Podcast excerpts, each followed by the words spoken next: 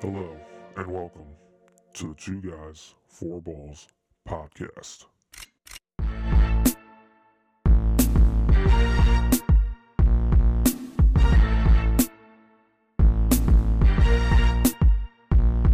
Hello and welcome to another Two Guys, Four Balls podcast. In this episode, we're going to be dissecting Week 10 in the NFL.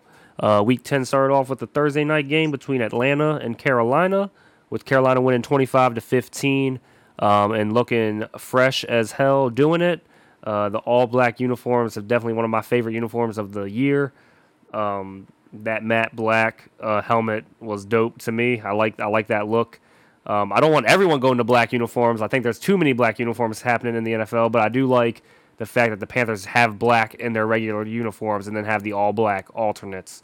Um, uh, the game, on the other hand, was dominated by Carolina. If you really watched it, uh, D'Onta Foreman uh, put the Panthers on his back and legs, um, and just ran through that Atlanta defense. Um, Marcus Mariota looked like a rookie again, like with some of the decision making that he was having for the Falcons. I personally thought they were going to go to Ridder in the second half, and they didn't. Um, I think that should be talked about going into the future for this team. I do understand that they are fighting for a division title, which seemed improbable to start the season. But if Mariota's not holding on to the ball and making terrible decisions, you might as well have the rookie quarterback back there. Um, you know, I have a very sim- similar sentiment to a team in that same division. Uh, we'll talk about that later. But um, Mariota being in the game and and not doing much for you, I think, is hurting this team. Uh, one throw, he's laying on the ground on his back and he just threw it up in the air. Thank God he was down because it was a pick. but that I just don't understand the decision making there. It just doesn't. That's that's something that a rookie would do. That's something that Kenny Pickett is doing. You know, like, I just don't understand his mindset there. So that was just you know there's just there, but there was more throws than just that one that he made where he's scrambling and then just forcing the ball or throwing across his body and and he's having picks or near picks or and and just trying to do too much when a play is breaking down. That's not what they have you in there for. They have you in there for a veteran leadership to hold on to the ball because this team can't win if they lose the turnover battle. And like I said, they couldn't stop D'Onta Foreman. Um, so unfortunately, PJ Walker gets hurt in this game, uh, high ankle sprain, which for some reason I guess the Carolina Panthers quarterback room just all want to have ankle sprains this season. Um, but uh, yeah, so Baker Mayfield gets to start next week, uh, and he gets to see the Ravens, so we'll get to see a crappy performance from him again. Um, but besides D'Onta Foreman running all over the Falcons and the Panthers defense playing okay, uh, I mean, they held Atlanta to 15 points, but the offense for Atlanta was non existent the whole game. It just, just again, Mariota kind of set the tone with doing some dumb stuff, and it just seems like uh, Peter- Patterson isn't healthy yet. So, um, you know, it was just it was just a bad game overall for Atlanta for a game that people thought they should win, and, and to kind of contend with Tampa Bay, they they needed this win. The things that I'm going to be talking about a lot in this episode is questionable approaches to games for a lot of these teams, and also teams that approach the game the right way. Because I felt like that was a common theme this weekend and you know going back to last Thursday as well. I don't understand the Atlanta Falcons approach to this game. I thought this was going to be a game where you were going to see pretty much 1930 style football. Both teams just come out and just run the ball, run the ball, run the ball because both of these teams are designed for that.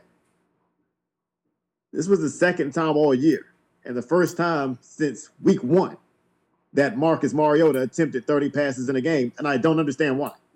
I just don't understand why that was the approach in this game. Now, I have talked about before how, you know, the Falcons needed to throw the ball more because they did spend high draft picks, top 10 picks on Kyle Pitts and Drake London, and they're just out there doing nothing. So I'm asking why you don't throw the ball to them at all. But the response is tipping the scale too far the other direction. Now, I watched the Falcons a few weeks ago in a game where they trailed double digits the entire game against Cincinnati, only attempt 13 passes. They they made no effort to try to come back in that game. And then I watched the Falcons in this game, and in a game that was reasonably close for the majority of the game, the Falcons abandoned the run. This is a team that runs, runs, runs. None of their running backs hit double figure rushing attempts in this game. Normally, it's at least two of their running backs that hit double digit rushing attempts. So I, I just don't understand why they decided a short week in adverse weather conditions was the time to go out and, and throw the ball. And not throw the ball to their guys, throw the ball to Damiere Byrd and KhaDarel Hodge and guys like this. Throwing the ball to Tyler Allgeier, who got negative 17 receiving yards. I don't know how that's possible. And, he, and Allgeier was very consistent. His three catches went for negative five yards, negative six yards, and negative six yards. Very consistent. Negative five was your best play in the passing game. Allgeier, who normally isn't involved in the passing game at all, all of a sudden you're throwing these dump offs to him where he's clearly not open. I just did not understand Atlanta's approach in this game. It's like they completely lost track of who they were and just went off script and it didn't go well at all. I'm glad they didn't pull Desmond Ridder into this game because I think if you're going to start a rookie on the road in adverse weather conditions, coming off of a short week to prepare is not the time to bring him in. I'd rather come with a clean slate. Now, Atlanta, you got a mini bye. Now you're going home next week. Maybe that would be more of a time that made sense to start looking at Desmond Ridder as an option because Mariota and I talked earlier in the season about how I felt like Mariota had a good grasp of this offense. It, it's starting to fall apart. He's starting to do that thing that I've talked about many times on here, where when you're a backup caliber quarterback, for a few games you can look good, but the longer you play, the more we see why you're a backup quarterback. And so, yeah, Atlanta's got some things to to to look at. I know it's going to be tempting to stick with Mariota because they are still in a weak division race. But uh, yeah, we, we're starting to get close to Desmond Ridder time if Mariota continues to look this wild with some of his decision making. Uh, as for Carolina, Carolina stuck to their guns. Carolina did what made sense. Uh, D'Onta Foreman on a short week ran the ball 31 times. they they just kept feeding them and feeding them. Uh, that that was the right approach. Uh, and Foreman, a guy I've talked about, he's been productive when given the opportunities over the course of the last couple of seasons. Uh, looks like the, the Panthers have a piece in this offense. I'm not saying he's a superstar running back or anything like that, but he's a piece that I think they need to keep and make a uh, significant part of this offense moving forward. Uh, Laviska Shenault got off for a long touchdown run in this game. There's, I've said it before. You're seeing the type of player he is. He's most effective when he's getting the ball around the goal, around the line of scrimmage. Excuse me. Uh, he's not going to be a receiver that's going to go and make big plays down the field as far as running routes down the field. But if you give him the ball in the backfield, he's a gimmick type player. Just use him in that way and let him do what he does. Uh, Shenault's longest two touchdowns of his career have both come this season. So if the Panthers seem to be figuring out a little something with him. I'd like to see them sprinkle him a little more. Let him kind of play a Curtis Samuel or Isaiah McKenzie type role where you're mostly a gimmick player who every now and then runs a more traditional route. Uh, like I said, PJ Walker is out. You're back to Baker Mayfield. Uh, doesn't make a whole bunch of difference to me. Uh, I do think Mayfield is the best quarterback on this roster. Not saying a whole lot. I did talk last week about how disappointed I was in the Panthers defense because I like so many of their young players. So it was nice to see their young players, the guys I like making plays in this game. Jaycee Horn got an interception on one of those poor Mariota decisions. Uh, my guy Frankie Luvu got a couple of sacks in this game. Brian Burns had a sack. So you, you saw those young guys show up for Carolina defensively. And they are young, so there's going to be some consistency, but I, I like the potential they have, and I just want to see them play more steady football down the second half of the season. Now we're going to get into the first ever Munich game. The Tampa Bay Buccaneers scoring a 21 16 win over the Seattle Seahawks. Uh, the winners uh, for this game seemed to be in the crowd. A lot of free flowing beer was uh, one of the hot topics of this game, as it should have been. Uh, Tom Brady gets a, a, win in his fourth different country for whatever that stat's worth. I don't think so many other players have had that opportunity, but uh, yeah, so that's fun. I am going to immediately start this off by blowing the whistle. Who designed the play? Who in the Buccaneers organization designed the play to have Leonard Fournette attempt to throw the ball to Tom Brady across the field while challenging the NFL leader in interceptions in Tariq Woolen? How exactly did you think that play was going to work out? I, I just want to know under what scenario was that play going to be successful? Tom Brady is one of the greatest players in history.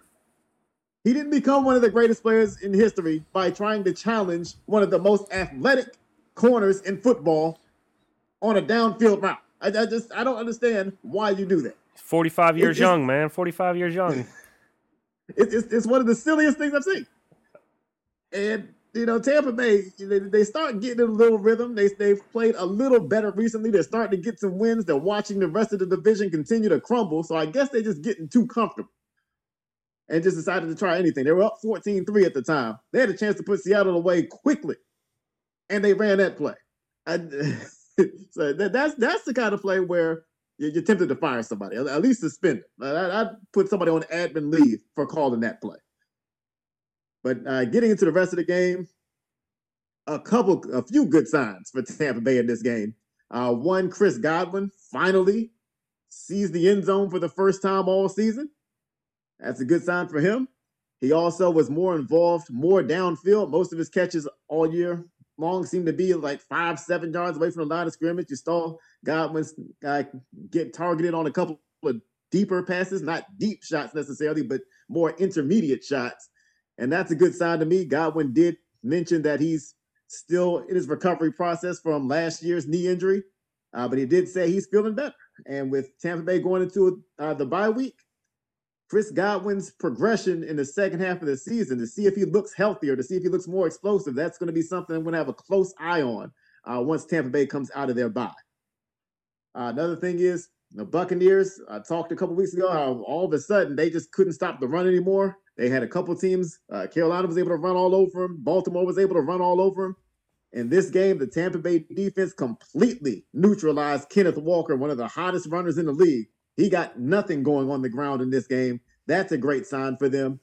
And of course, I've talked about how Tampa Bay had been historically bad running the football uh, for the whole season up until this game. All of a sudden, Rachaad White got off in this game uh, had his first career 100 yard game on the ground. Great sign for the Buccaneers. And if they can get that, whether it's Leonard Fournette or Rachaad White, because it looks, it sounds like they might go to a hot hand approach, if not just name Rachaad White the outright starter at the running back position. But if they can get that kind of production out of the running game and that kind of production out of their run defense, then all of a sudden this Buccaneers team, even with those questions on the interior of the offensive line, this Buccaneers team starts to look like the team we thought they would be. They set a tone quickly in this game defensively. They forced a quick three and out that was finished by a Joe Tryon Shoyinka sack. They finished the half out in emphatic fashion with a sack by Devin White. It just seemed like they were trying to send a message that this defense that had been underperforming for a lot of the year all of a sudden looks back in form. And again, going into a bye week, the defense might be able to finally start figuring things out. Uh, on the Seattle side, uh, certainly a disappointing performance. This they, they've had a couple of these kind of disappointing performances. It hasn't happened all that often, but I immediately think back to uh, when they played in San Francisco. They had a similar type of game where they offensively just never got off the ground. Uh, this was not the Geno Smith we have seen for most of the year. This Geno Smith seemed to be a little more panicky, a little more uncomfortable in the pocket. And again, starting off the game under pressure, taking that Tryon Shoyinka sack early, maybe that uh, threw him off for the rest of the game. But you saw him be skittish in the pocket. You saw him be loose with the football when he was trying to run with it. Uh, that led to a, a, Devin White strip. Uh, so just not the same Seahawks offensively that we had seen. Uh, it, it goes back to the Seahawks seem to still have their identity of the last decade, really. And I know people are trying to make it seem like it's a brand new Seahawks, the team that we've never seen before. Uh, the names have changed, but it's still the same story. You shut down the run game. In this case, Kenneth Walker got shut down, and all of a sudden, Geno Smith looked less effective. So that's something to keep an eye on as well.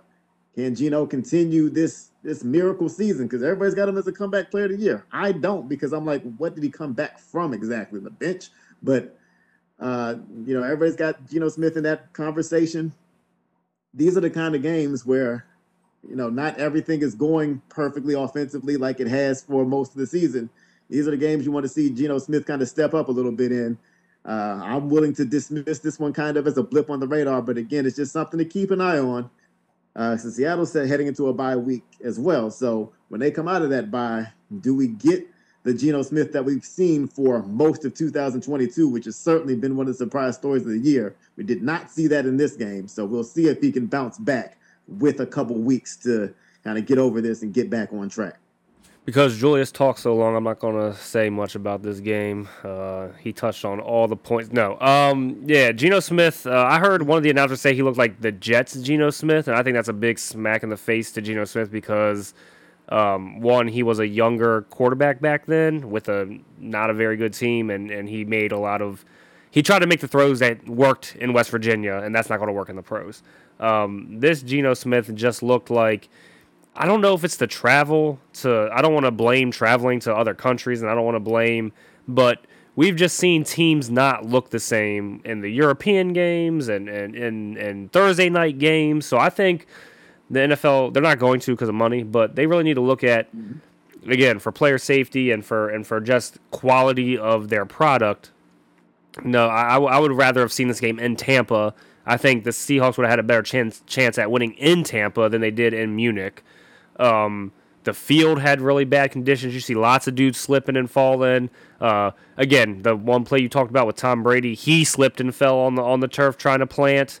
Um, or the grass. You saw lots of guys doing that, trying to make cuts, trying to trying to run. You saw five or six guys fall down without being touched because of the conditions in the stadium, um, which you know were big issues when they first went to England. So we'll see if they have another Munich game if that will get fixed or looked at. Um, but Fournette got hurt in this game, which is which I'd be concerned about if I'm the Bucs. I know they have Rachaad White, and he looked fine, uh, you know, filling in for him. But can Rachaad White handle every down back work like Fournette was doing for them. Um, Fournette was a safety valve for Tom Brady for many of these weeks. Um, he was catching, there was one week he caught 10, 10 passes. So um, that's something that I'd keep an eye on if I'm Tampa Bay. Um, I'm worried for Seattle just because the 49ers are coming. They're starting to get healthy. They won a game they probably shouldn't have won this week and they're one game behind them now, and they're three and zero oh in the division. So that's what I'm worried about for Seattle. They need to win games like this if they want to, you know, contend and have a chance at a wild card or even the division. Um, but the defense actually didn't play bad. They held Tampa Bay to 21 points. So it wasn't like the defense. The defense has really stepped up since the first, I'd say, three weeks of the season. The defense has really come around, especially with a, lot of rookies, a lot of young guys for Seattle. Um, yeah, Tampa Bay really controlled the pace of this game. Like you said, they got an early three and out. Um, then they kind of just before deciding to try and throw it to Tom Brady, they were really controlling the pace of this game. And then they had some, they had two really bad turnovers. That that one, and then Brady made a terrible pass right to a linebacker for an interception, um, trying to hit, I believe it was Mike Evans across the middle, and and just threw a really bad pick. So you know, I'm still worried that Tom Brady doesn't look like Tom Brady to me. I know, I know they won this game, but it wasn't because of Tom Brady. Tom Brady didn't lead this team to a magnificent victory or anything. Um, like people could say that he did against the Rams. This was more the defense and run game for Tampa Bay, like it had been at the beginning of the season. Um, Godwin looks healthy, so that's that's a, that's a promising sign for the Buccaneers because they're going to need Godwin and Evans down the stretch. Um, looks like Tampa's going to win the division though easily and get into get into the playoffs, and that's pretty much their end game, though, right? Let's see what happens once we get into the playoffs. So that's what the Buccaneers want to do, and the, the reports are that some of those offensive linemen could be getting healthy and coming back, so that could make a big difference for them down the stretch. So if I'm Tampa Bay, I'm not rushing anybody back because my division's so bad, and I will give them the extra two or three weeks of rest um, if they need it versus rushing anybody back from injury. All right, moving on to the game of the week. Uh, Minnesota Vikings at the Buffalo Bills, where Minnesota somehow, someway pulls out a 33 to 30 overtime victory over the Buffalo Bills.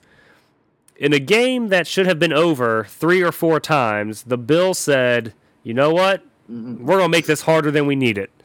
And then they go down to tie it to get into overtime, and they said, "You know what? No, we we don't want this W."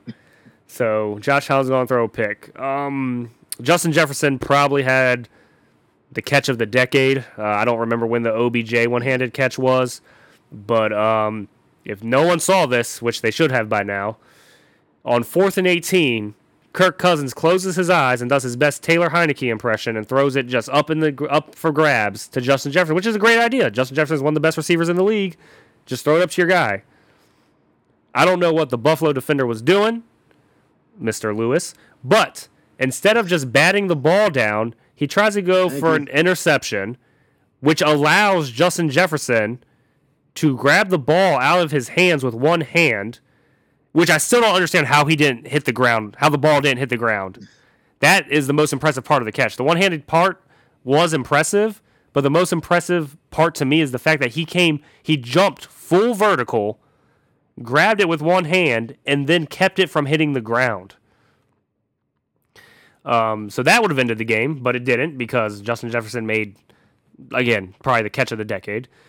Um, and then Buffalo decides to stop them on the goal line, so the game should have been over. And then Josh Allen fumbles for a touchdown to Minnesota. So now Buffalo has to go down and try to get points before the end of the game to go to overtime or to win. And they go to overtime and they end up losing in overtime because of an interception. Um, there's lots of things I want to blow the whistle on in this game. I just talked about a few of them. The quarterback sneak in the end zone uh, with your quarterback who is injured is dumb to me. Blowing the whistle on that. Um, I would have been in shotgun and throwing it, or I would have d- ran with my running backs, which this is what I'm talking about, Jules. This is what I've been talking about all year. Buffalo doesn't trust their running game. In that situation, every team in the NFL is either running with their running back or they're trying to throw it out of that position. You have Stefon Diggs. Do a quick slant. Do something. If Josh Allen is this great quarterback, why are you not trusting him to throw it out of the end zone? Even if he ran out the back of the zone, it's a safety. You're still you're you still have the lead. The worst possible scenario happened in that situation. Um, I'm also blowing the whistle on Josh Allen again for trying to tackle someone on a pick and leading with your bad elbow while they're on the ground. You don't need to touch this man. You just touch him with your hand. Just touch him. Tap his foot. Tap his helmet. He's down. You don't need to throw all your body weight with your bum UCL into the ground and then you're going to lay on the ground for five minutes because you're hurting yourself. It doesn't make sense. It was just like when Tua decided to run head first after having coming back from a nasty concussion. I blew the whistle on him. Protect yourself. These are literally plays you don't have to even do anything. It makes no sense. Um, Kirk Cousins going to the Minnesota side again. Didn't really look that good all game. I don't know why they had so many opportunities to win this game, but they did. Uh, I mean, I know he threw for 357, and I know he had the fourth down conversion on the amazing Justin Jefferson catch, but there were missed opportunities by him, um, which they could have won the game with. I mean, I do blame Dalvin Cook. Actually, they, they could have had a touchdown instead of getting stopped on the goal line. Dalvin Cook dropped a ball, hit him right in the hands, uh, coming out of the backfield with no one around him. Yep. Uh, it was it was a really bad drop actually for Dalvin Cook. That was a really really bad drop. We can't blame Kirk on that one. Um, but this game was more about Buffalo blowing their opportunity to beat the Vikings for me more than the Viking. I mean, don't get me wrong. The Vikings did what they needed to do to win the game, right? I can't take away from them that they won the game, but I feel like it was gifted to them by the Bills. And and Josh Allen, I feel like is not in the MVP race for me anymore. Uh, the last three weeks or two weeks has been he's had eight interceptions and four in the red zone. Like it's just plus the fumble to, for the go ahead touchdown to the like. There's just too many mistakes coming out of the quarterback position for for him to be an MVP in my in my opinion. Um, And I think every time people try to put someone above Patrick Mahomes, even on a bye week, Patrick Mahomes shows you why he is the best quarterback in the NFL. Like, I don't think he Patrick Mahomes makes those mistakes. You know, I just I just don't think he does uh, in in the in the stretch. So um, tough tough stretch of games here for for Allen. Hopefully he can get his UCL you know healed up and, and, and can look better. But again, the run game is going to be the Achilles heel of this team um, because I don't know why you're running a quarterback sneak while you're in the end zone. It just doesn't make sense to me. Like I just I just don't I don't get it. So at one point, this game looked like it was going to be a total blowout before it became arguably the game of the year. And you know, because there's this obsession with validating Kirk Cousins, and I, I just I don't know what that's about. I don't know why everybody's so into what he's wearing or not wearing on team flights and what he's saying and not saying and hallways and all this other stuff. But it's like it's forgotten. that when this game was 27 to 10 and on the brink of becoming a signature blowout win for Buffalo, it was an 81 yard touchdown run that changed the complexion of this game. It was Kirk Cousins handing the ball off to Dalvin Cook for an 81 yard score. That was your turning point. Like I said, it was 27 to 10 before that touchdown. Look at what the final score was. The turning point in the game was Dalvin Cook. So again, I, am not sure why people feel the need to give all the credit here to Kirk Cousins, but Dalvin Cook turned this game around. And then, as you said, later in the game, when the Vikings really needed it, a fourth and 18, Kirk Cousins doing what he does best, blindly throw it to Justin Jefferson and let him make you look good. I mean, I guess you could say it's, it's, it's a smart play. It's a smart thing to do. Throw it to the guy who always makes you look good, no matter what kind of crap you throw out there. Cam Lewis, you got to knock that ball down, away, out of bounds, into the stands. Do anything but what you did. The only reason that that ball didn't hit the ground, you say you didn't understand how it didn't hit the ground. It's amazing that the ball did, but that ball hits the ground if Cam Lewis doesn't try to intercept it. It took three hands to keep that ball off the ground. Two of those three hands were Cam Lewis. I mean, he should have gotten an assist for making that catch of the decade happen. You gotta be you gotta be smarter in that situation. And Lewis even said it after the game himself. He talked about how he's not a selfish player, this and that. And I believe him, he's not a selfish player, but it was a selfish moment. That play doesn't happen if you don't go for that pick. And too many defensive backs do that. It's fourth down. Even if you do catch it, now in this situation, it might not have mattered too much, but even if you do catch it, you lose 25 yards of field position. Knock the ball down. Stop chasing stats. It really came back to haunt him there, but that's just that's an overall thing that you see a lot of defensive backs do in that situation. Getting to Josh Allen, I talked about this last week. You're seeing him get loose with the football. And there's a part of me that wants to say, well, he, he had a sore elbow, this and that. I, I did not see any ill effects of the elbow in this game. I don't know if other people did. His passes looked regular, his throwing motion looked regular. Uh, the play calling certainly was the same as it always is. So I, I, can't bring myself to blame the elbow issue because it didn't seem to have much of an impact on the game. And it's continuing a trend that we've seen. For whatever reason, coming out of the bye week, Josh Allen's just been loose with the football. Uh, you alluded to it. In the last three games coming out the bye, six interceptions. That, that's more than he had before the bye. And they played six games before the bye. So now, because of this poor stretch of football, guess who leads the league in interceptions now? everybody's MVP favorite, including mine going into the season, Josh Allen. That's who leads the league in interceptions right now. It would be talked about a lot more if it was somebody else leading the league in interceptions, but it's Josh Allen that's leading the league in interceptions right now because of how poorly he's played these last few weeks. And it's not just that you're turning the ball over, they're crucial, crucial turnovers. Two interceptions, both in the end zone, both to a struggling Patrick Peterson. At this point of Patrick Peterson's career, he can't stay with anybody. He can't cover anybody. He can barely tackle. But the one thing Patrick Peterson can do is catch the football if you throw it directly to him. He's always had reliable hands. Even when you saw Patrick Peterson run the first interception out of the end zone, he just went down on his own. His legs aren't there anymore. And yet, Josh Allen is finding his favorite receiver, Patrick Peterson, in the end zone when you need those scores. You can't give up these opportunities to put points on the board. That's at least six points you blew. Maybe more than that. And again, the other turnover, the fumble that literally led directly to a Vikings touchdown. So every one of Josh Allen's turnovers had a direct impact on the scoreboard. They're turnovers at the absolute worst times.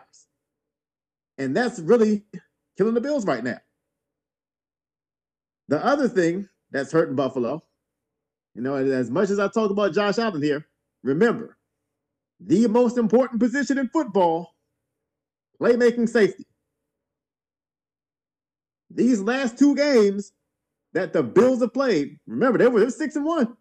These last two games that they played against the Jets, loss, against the Vikings, loss.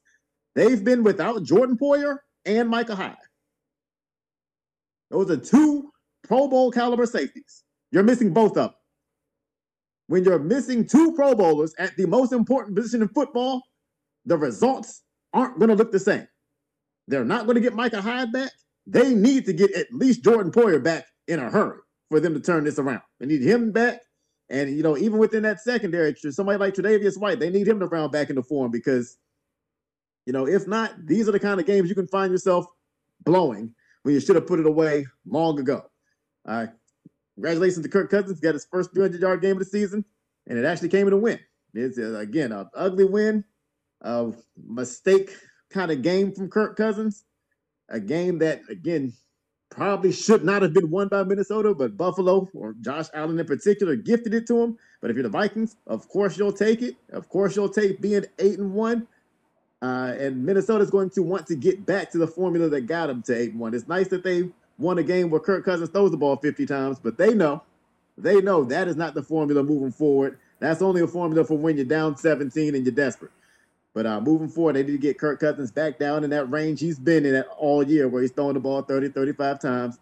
Rely on the run game, rely on the defense to continue to make plays like they did in this game. That's the formula that's going to continue to work for the Vikings. They face Dallas next week.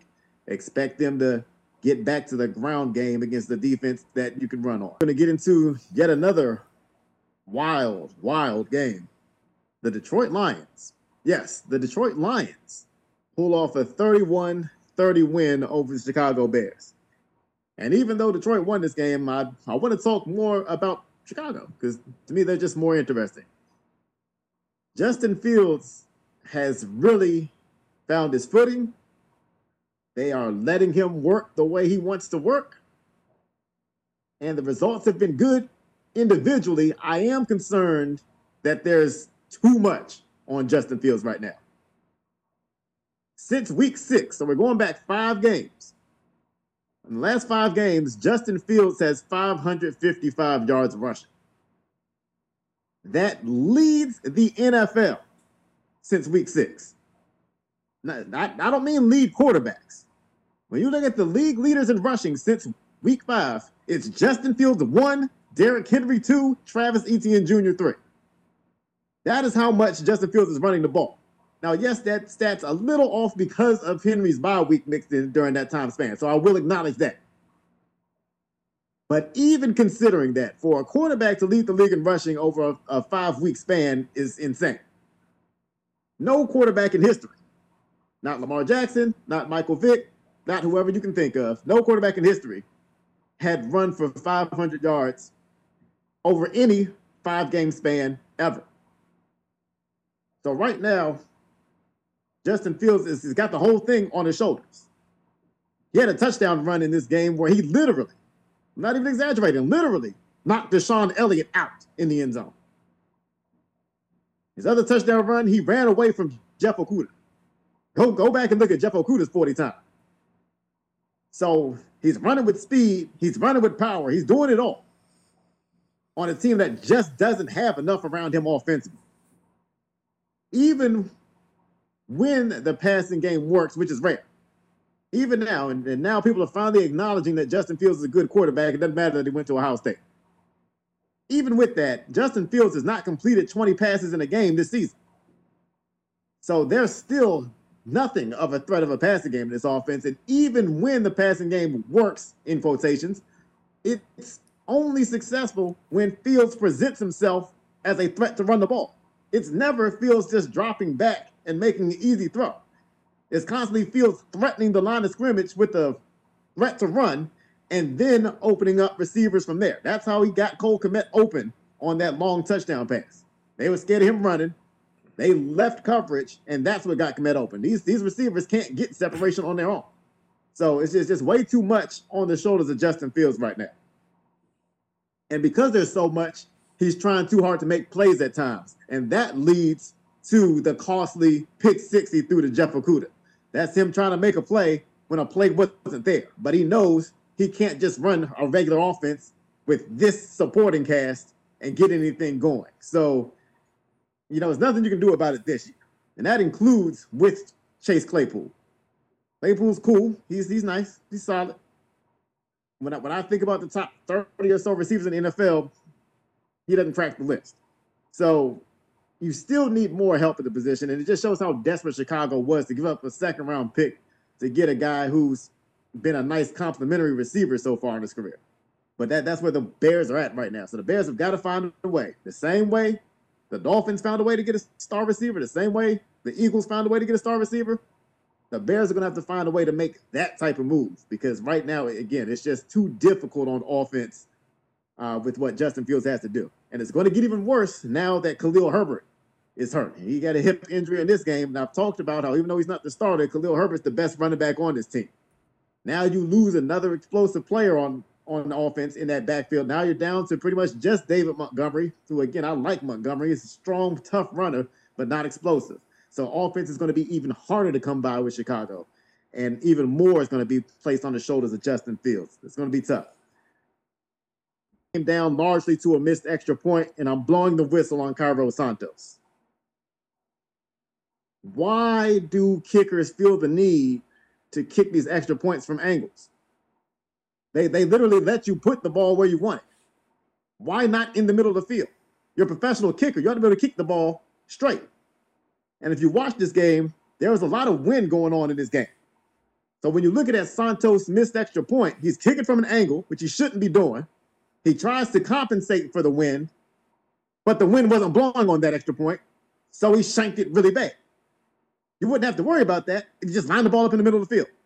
Kick the ball from the middle. If, I, if I'm a coach, once you miss one extra point from your stupid hash mark, I'm never letting you do that again.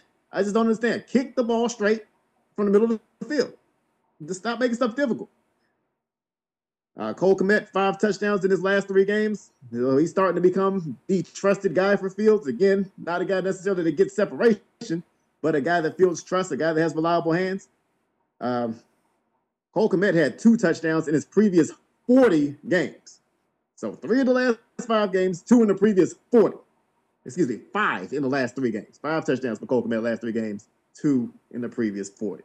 So coming around there. Uh, to get to the Lions just a little bit, I'm not going to say too much about them. Got to leave something for Patrick this time. But I will say Aidan Hutchinson was was big in this game, all over the place. He led the team in solo tackles, difficult to do from the defensive line position. Uh, had a sack in this game, not easy to sack Justin Fields.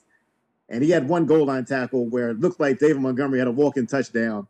Hutchinson flew in from the side, grabbed Montgomery and just slung him back away from the line of scrimmage to the ground. Uh, Hutchinson was all over the place in this game. He, he definitely looked like a number two overall pick kind of player. So I got to give him his credit. And uh, last but not least, uh, shout out to Dan Campbell, our buddy. First career road victory for Dan Campbell. He's on the board, biting knees and doing all that stuff. It's starting to work in Detroit, at least for a day.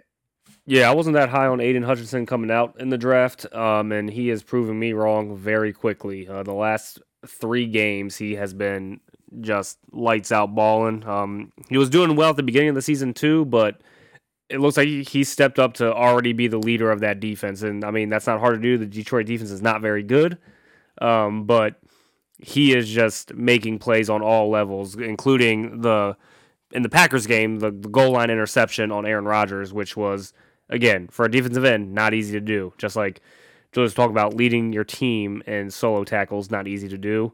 Uh, he sacked Justin Fields, and and and the David Montgomery play was ridiculous.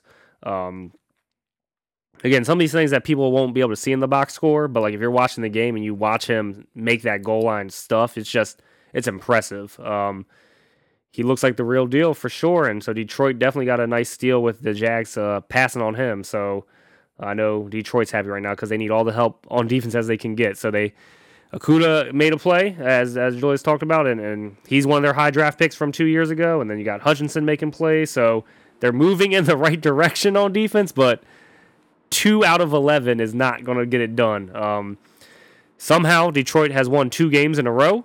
It was right after we wrote the Lions off and said "F you, Dan Campbell." So that you know that's how that's how the world goes, I guess. Um, and I think a lot of that has to do with Amon-Ra St. Brown coming back. Uh, once they got their star receiver back, this offense has looked a hell of a lot different than when he was out. Um, and that just goes to show you that star players can be as important as they are in basketball. No, but they are important in the NFL and they can make a big difference. Um, moving over to the Chicago side, I'm blowing the whistle because I'm blowing the whistle for the entire NFL and I'm blowing the whistle on all the kickers in the NFL. I'm tired of it. I'm tired of the missed extra points. At this rate, I hope they go for two every single time. I don't remember how many games I was watching this week, but I'm sure there was at least four or five missed extra points. Again, as I always say, if it's within 40 and closer, it should you should be 100% accurate. Obviously, unless the field conditions don't, you know, I'm I'm talking about if there's 30 mile per hour wind, I'm going to give you a pass. If it's a bad snap, I'm going to give you a pass. Uh, you know, I'm I'm not talking about those plays. I'm talking about snaps fine, your run up's fine, everything's fine, and then you shank it to the left, or you hit the pole. Like, I don't understand. It doesn't make sense to me. I mean, I'm not a kicker, and I'm not sitting here saying that I can make 35 yard field goals. I'm also not getting paid hundreds of thousands or millions of dollars to do it though, and I'm not sitting there practicing it every day, every week. So, um, I just don't understand why kickers are missing so many extra points and so many field goals. But the extra points get on my nerves the most. You know, field goals are okay. Like I said, if it's 40 and longer, I can give you a little bit of leeway. But if it's 40 and closer and you guys are shanking and just missing, like, what are we doing here? Um, I felt like Chicago gifted this one to Detroit, man. I really do. Uh, Fields made some really bad decisions down the stretch. Um, you kind of talked about that already. But I agree with you. I think he just feels like he has to make something happen for this team to win, which is pretty much the case. Um, he is fast. Like he he he he has wheels on. I don't think he's Lamar Jackson fast, but he is he is close. Um, he, the, the way he just ran away from the entire Detroit defense on that one is just impressive. Um, I do want to see what I know. A lot of people want them to draft a wide receiver with their first pick next year. I mean, obviously, we're gonna have to see how the draft plays out and what position they end up getting. But if they're in line to get an offensive lineman, a good offensive lineman, I'm going with that because this is probably the worst offensive line I've ever seen in the NFL. It is a really bad unit. Um, again, Detroit doesn't have that great of a defense, and they were getting in the backfield and making this man scramble and run, and he got sacked a couple times. Which again, you don't. I mean, it's. I just, I, I feel bad for him. It, it almost reminds me of. I don't know if any offensive line will ever be as bad as the expansion Texans offensive line was, but it reminds me a lot of that team. Like that offensive line was real bad. This offensive line is real bad, and then you know, they definitely do need to get another playmaker for this team, though. I, I, agree with you. They do need a receiver, but if I was this organization, I don't think I'm really competing anyway, right away. But you need offensive line. I don't care if that's free agency, I, if in the draft, but that's what I'm saying. Like once we get to draft time and free agency time, like off season free agency, um, I hope they look at offensive line and wide receiver. Those are their two biggest needs, you know, right now. Moving on to a snooze fest, we're talking about Tennessee and Denver. Uh, Denver was in Tennessee, and the game Tennessee won 17 to 10. Um, in a game that had almost no offensive output whatsoever. Um, Derrick Henry was held to like 50 yards. Somehow, a Titans receiver went for over 100 yards. I still don't understand how this happened. Uh, But, um, you know, I, Russell Wilson got paid a lot of money, and he needs to win games like this. Uh, he only the Denver offense only put up 10 points again. Um, you know, I just don't have any more leeway for Nathaniel Hackett and Russell Wilson at this point in the season. Uh, this was an easily, easily winnable game for, for the Denver Broncos. I, I've said this all year. I feel like I said every time we get on this podcast. I feel bad for the defense. They held a team under 20 points again. Um, even with not having Chubb on their team anymore, you lose your best pass rusher, and you lost Randy Gregory to injury, and so your two best pass rushers are out, and you're still holding teams under 20 points. So um, at this point, for me, it's all falling on the offense. And I understand you lost Javonte Williams, and that's a huge loss to this team and what they wanted to do and their identity. But that's why someone gets paid the money that Russell Wilson got paid. You need to pick the team up. You need to be able to score 17 points. You need to be able to score 20 points. You know, we talk about it all the time, and I talked about it uh, in a game that we'll get to later. If you score over 20, if you score 28 points, that's enough. That's enough to win a game in the NFL. 10 points is not going to win many games in the NFL. So the fact that it was a 17 10 game where you held Derrick Henry in check, the Titans offense really didn't do much. It's, you know, I mean, I'm happy because my rookie from UMD, Chig, caught a 41 yard catch that pretty much sealed the game. Uh, but, you know, I just don't. I don't understand what's happening in Denver. It's it's it's in, it's increasingly frustrating to watch that football there. I feel like they have weapons, and then you got Jerry Jeudy just falling down off a non-contact injury. Uh, he came back in the game though. You got Russell still forcing it to Courtland Sutton like he's DK Metcalf. I just don't understand what's happening mm-hmm. in Denver. It's, it's just it's just infuriating. It's just infuriating football to watch. Like I don't know. Maybe I was maybe I was tricked for ten plus years of Russell Wilson in Seattle and him making the right calls and plays and and and and passing accuracy and all that stuff. But like he just, I don't know what's going on, man. He just looks. I don't know if it's Hackett. I don't. I don't know what it is, but I just can't give passes anymore. It's it's ten points is is terrible. And I don't know if it's the AFC South because they were shitty against the Colts too. So I have no idea what's going on with that team, but you got you got to win games like this. It was a very easily easy easy easy win for them, and and they blew it. Um, Get on to Tennessee. They they keep finding ways to win. I think they're like the worst six and three, six and whatever their record is, t- six and 4 mm-hmm. uh, I don't think they had yeah, their six and three. Six and three. Yeah, six and three. Yeah, they had their bye week. Right, right. Yeah, so six and three. Um, you know, I I just I don't even know how they're six and three. I don't comprehend how Tennessee's six and three. Obviously, I understand they've won six games, uh, but you know, I don't get it. I, their team isn't good. Like they're going to go into the playoffs and get stomped out by somebody in the AFC. Um, but it looks like they're going to run away with their division. Uh, in another weak, crappy division, they have six wins, which is pretty much going to seal that division up for them. Um, yeah, I, this game again. I have more to say about the Broncos. I just again, I can't.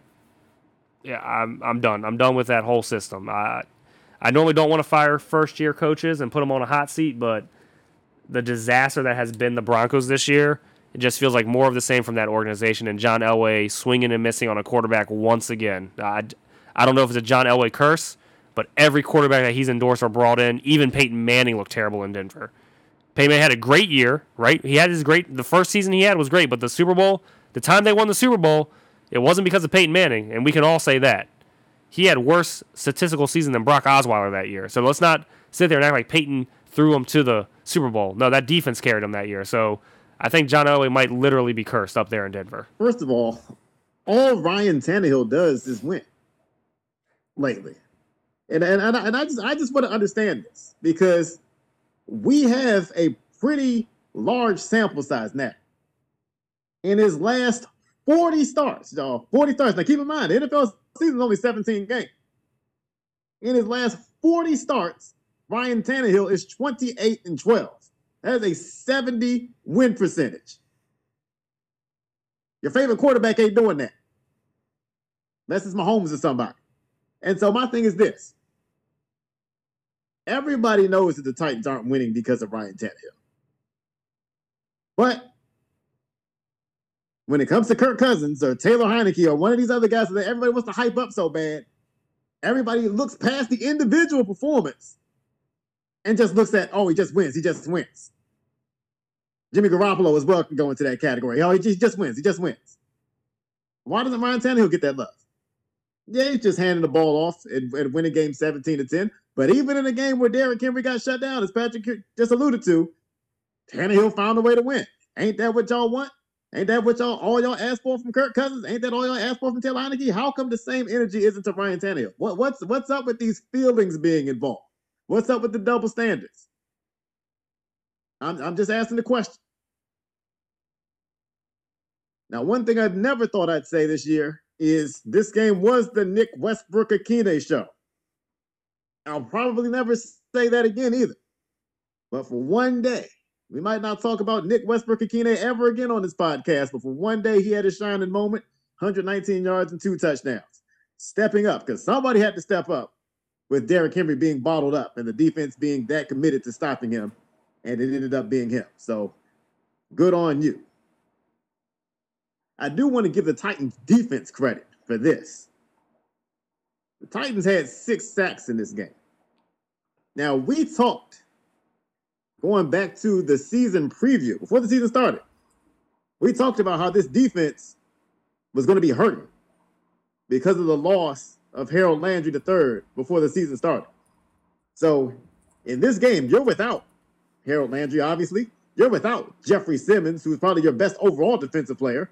You're without Bud Dupree, who's your best pass rusher without Landry.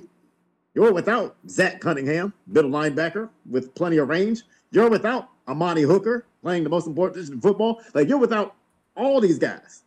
And you still come up with six sacks. And you still hold. Now, again, this doesn't look like an NFL offense, but you still hold them to 10 with a bunch of backups. And it's not just this game. The Titans right now are fourth in the league in sacks. That's shocking to me considering who they're missing. So I got to give Tennessee credit for that. Shout out to the former Raider, Denico Autry, who leads the Titans in sacks. It, it, it's amazing how many players around the league are productive players that are ex-Raiders while the Raiders sit at two and seven. I don't want to get on that soapbox right now, but I'm just saying, how does such a bad team always have good players going all over the place to every other team in the league? Now let's get into the Denver Broncos because that's let's be honest, y'all don't want to talk about the Titans. I talked about the Titans just now more than you would ever want to hear about them. Patrick talked about it. This is the fourth time this year that the Broncos have lost a game in which the opponent scored fewer than 20 points. In today's NFL, where the league wants 41 to 38 type games, holding a team to 20 or under 20 is a huge deal. You ought to be able to win, maybe not all of them. Maybe one, there's a game where there's a defensive matchup, but you ought to be able to win about 75% of the time when you hold the other team under 20 points. And the fact that the Broncos can't do that or come particularly close to doing that is problematic. Now, everything is being put on the shoulders of Russell Wilson as far as all the blame goes. And again, this is where I keep talking about the emotions and the different standards and everything else. You know who the most sacked quarterback is this year? And and Patrick just talked about David Carr, the most sacked quarterback we've ever seen. Well, most sacked quarterback this year is Russell Wilson.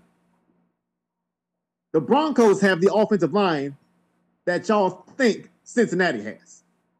This offensive line stinks when it's fully healthy. Now, this offensive line that stinks when it's fully healthy is missing Garett Bolles, missing Billy Turner. That's both starting tackles. Missing Lloyd Cushenberry. That's their starting center. Graham Glasgow got injured. He's their backup center. They're playing with bums, backups, scrubs on the offensive line. Nobody talks about that because they don't like Russell Wilson. If Joe Burrow was under these circumstances where he was missing both tackles, missing starting center, missing backup center, we'd be hearing all kinds of excuses for Joe Burrow. You don't get it for Russell Wilson because everybody loves Joe Burrow and his cigars and everything else and his swag and all that, and everybody hates Russell Wilson because he's too corny. Like, like, that, like that's what it comes down to. But Russell Wilson is the most sacked quarterback in football in an offense where they don't even throw the ball that much. Now, is that to say Wilson is blameless? No. We've seen a couple times now, because we saw it. Patrick brought up the Colts game. So we've seen it a couple of times against the AFC South, where with the game on the line, you finish the game with an interception. Throwing the ball to the right team helps. We keep talking about this this Courtland Sutton thing. It, it's weird. Courtland Sutton is never open. and it's not to say that he can't make a contested catch, but this this notion that you got to throw him six or seven jump balls a game, why? He's not coming down with half of them. I mean, I, I could see if you were throwing it to a guy, because I always say DeAndre Hopkins is not a guy most of the time that gets a whole lot of separation. But you know when you throw it up to Hopkins, he's gonna catch the ball 70% of the time, somehow, some way. He, he's, we've seen him literally catch the ball on the ground behind his back. I mean, we've seen Hopkins do some crazy things. Courtland Sutton's not that guy. So stop trying to make him that guy. Hackett is at fault to some degree, but I talked about it before and I'll say it again. Russell Wilson, you're the guy getting paid $245 million. At some point, you got to override the coach. We've seen too many other quarterbacks, and I've talked about this before. We've seen too many other quarterbacks look at the coach and say, you know what, I got this. You know what, I'm changing the play. You know what, I'll call the timeout since you don't know when to do it. Russell Wilson just sits back like he's a rookie, like, like he has no say in the matter. Take control. For, for a $245 million contract, they can't do anything to you if you change the play at the line of scrimmage. Or if you call a timeout because you don't like the call against whatever coverage you're seeing. But Russell Wilson is just just doing what, what he's being told like a robot. It's, it's, it's ridiculous. And the last thing about the Broncos, on top of being the team that gives up the most sacks, they are also the most penalized team in football. This team sucks. And when you talk about what has gone wrong with the Broncos season, it's, it's a combination of all of this. If I knew Javonte Williams and literally more than half of their offensive line would get hurt and they'd play this undisciplined, I wouldn't have picked them to make the playoffs. There's a lot wrong with the Denver Broncos outside of Russell Wilson. And that's not to say none of this is Wilson's fault. Again, Wilson is not doing things we saw him do in the past. Russell Wilson is not running. He's not moving around in the pocket. He's not doing any of that stuff. It's like he's aged 10 years overnight. When you see him try to run, he just gets sacked by the first guy. He doesn't make anybody miss anymore. He used to be able to stiff arm guys and make plays on the run. that's what he was known for in Seattle. Broken plays. It wasn't necessarily just dropping back and, you know, beating guys on traditional all straight from the pocket plays. No, most of his highlights involve some type of running around, some type of imp- improvising. There's none of that going on right now. So there's some of this is on Russell Wilson, but it's just too easy to say all of it's on Russell Wilson because I don't like him. When you see this much of a flawed team on offense, and like I said, with Jerry Jeudy injured now, now you're even more flawed on offense. So there's a lot wrong with this Broncos offense. Some of it's Russell Wilson, a lot of it's not. All right, so just to correct myself, because I don't I don't mind admitting when I say something wrong. I don't want to be putting misinformation out on this platform. I'll leave that to other platforms. Russell Wilson is actually the third most sacked quarterback in the league. He's played fewer games than the other guys that have been sacked more, but that's neither here nor there. Just want to clarify.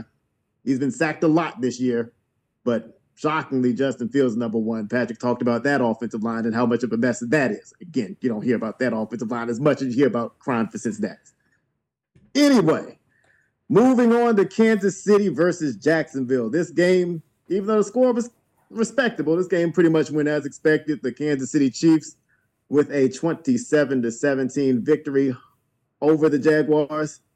Uh, this is just another one of those games where you know you don't want to pull too much from this, but you know, like you said, another one of those games where even though it's against an inferior opponent, Patrick Mahomes just continues to show you that there's just a gap between him and everybody else. And it's not to say that, that it's an ocean between him and everybody else, but he's just on a different level. And where a lot of offenses would struggle if you took their top receiver away, Kansas City just finds ways to get it done with seemingly whoever. So Juju Smith Schuster, came into this game hot over his last couple games, he gets knocked out on a hit by Andre Cisco. Clean hit, by the way and it's no problem. Patrick Mahomes, four touchdowns, four different receivers, find everybody. It, it, it doesn't have to be one guy. And that's part of what makes this offense a little more dangerous in a way. This offense might not be as explosive as it was without Tyreek Hill, but I've talked about this for years with Tom Brady. An offense with one guy who's that guy and nobody else is not a dangerous offense. If, if you're going up against the Lions back in the day, if it's Calvin Johnson and a bunch of nothing, nobody cares. We just put everybody on Calvin Johnson. The rest of these guys ain't going to beat us. But when you have a collection of guys who are just pretty good, as long as they're pretty good, you can't have a bunch of bums. And there's some teams out there that are rolling all bums out at receiver. As long as you have some guys that are pretty good, now you you can't lock in on one guy. Now you have a play where Kadarius Toney is literally the only guy on the right side of the field because you don't know where that football's going. Now, granted, you shouldn't lose a guy that badly. You shouldn't lose a guy to the point where he can hop on one leg 10 yards into the end zone. But it just goes to show you don't know where the ball's going in Kansas City. You just know everybody's alive. Everybody's a threat with Patrick Mahomes in this offense where you're not just locked in on Travis Kelce and Tyreek Hill. Now it's it's mainly Kelce, as it should be, but you're still Toney here. You're still Valdes-Scantling there. Noah Gray catches a touchdown in this game. Mecole Hardman stays involved when, when he's available and playing. Obviously, in this this game, but it's everywhere. It's Jerick McKinnon coming out of the backfield having an impact in the passing game. So you just you can't really guard this offense right now. And so this offense is scoring at the same rate it scored at last year without Tyreek Hill. So again, you don't want to take too much out of this game because it is Jacksonville, and you expect the Chiefs to do what they did to Jacksonville in this game at home. But yeah, Mahomes is is continue to do his thing. That said, I do have to blow the whistle on Patrick Mahomes. Patrick two guys, four balls, Patrick, said this about Josh Allen that you need to get out the way as the quarterback when there's a turnover. You had, a game, you had a play in this game where Isaiah Pacheco fumbled. Devin Lloyd, my guy, recovers it. He's running the other way. And who dives in the way to try to make a tackle? Mahomes. Why? Get out of the way. okay? If Devin Lloyd runs that football back for a touchdown, guess what? The Chiefs probably still to win the game. If Patrick Mahomes gets hurt trying to tackle Devin Lloyd, the Chiefs' season is over. Get out of the way. I found the Chiefs running back situation interesting in this game. All the running work went to Isaiah Pacheco, even after the fumble. And usually, when a rookie fumbles, certainly when they fumble in the red zone, they get pulled. Pacheco stayed in. Jerick McKinnon got all the passing work. What happened to Clyde Edwards-Helaire? Now, he's never been the guy to get 20, 25 touches on a regular basis, but he's a, not a part of this offense at all. In an offense that has involved everybody else. Edwards-Helaire, who was at least getting goal line work to start the season, that's why he has so many touchdowns for as, few uh, touches as he has, but he is not involved at all right now. That's just shocking to see uh, from a former first round pick. No, Ronald Jones was phased out of this offense before the season even started.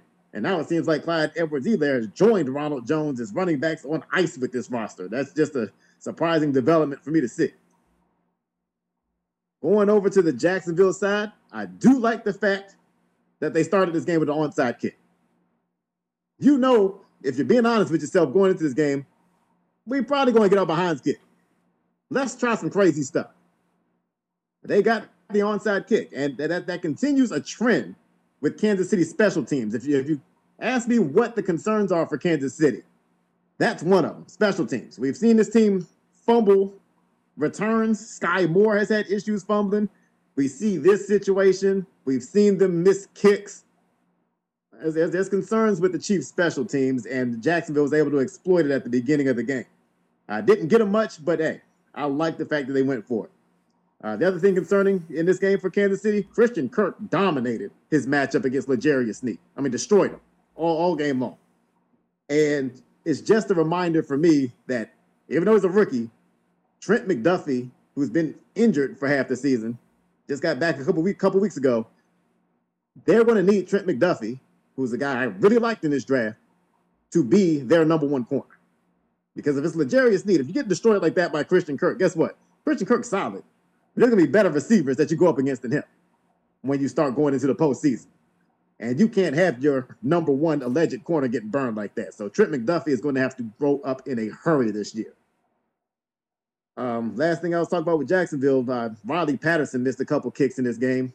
You know, Patrick's favorite topic. One is a 50 plus yard miss, so I'll, I'll give him grace for that.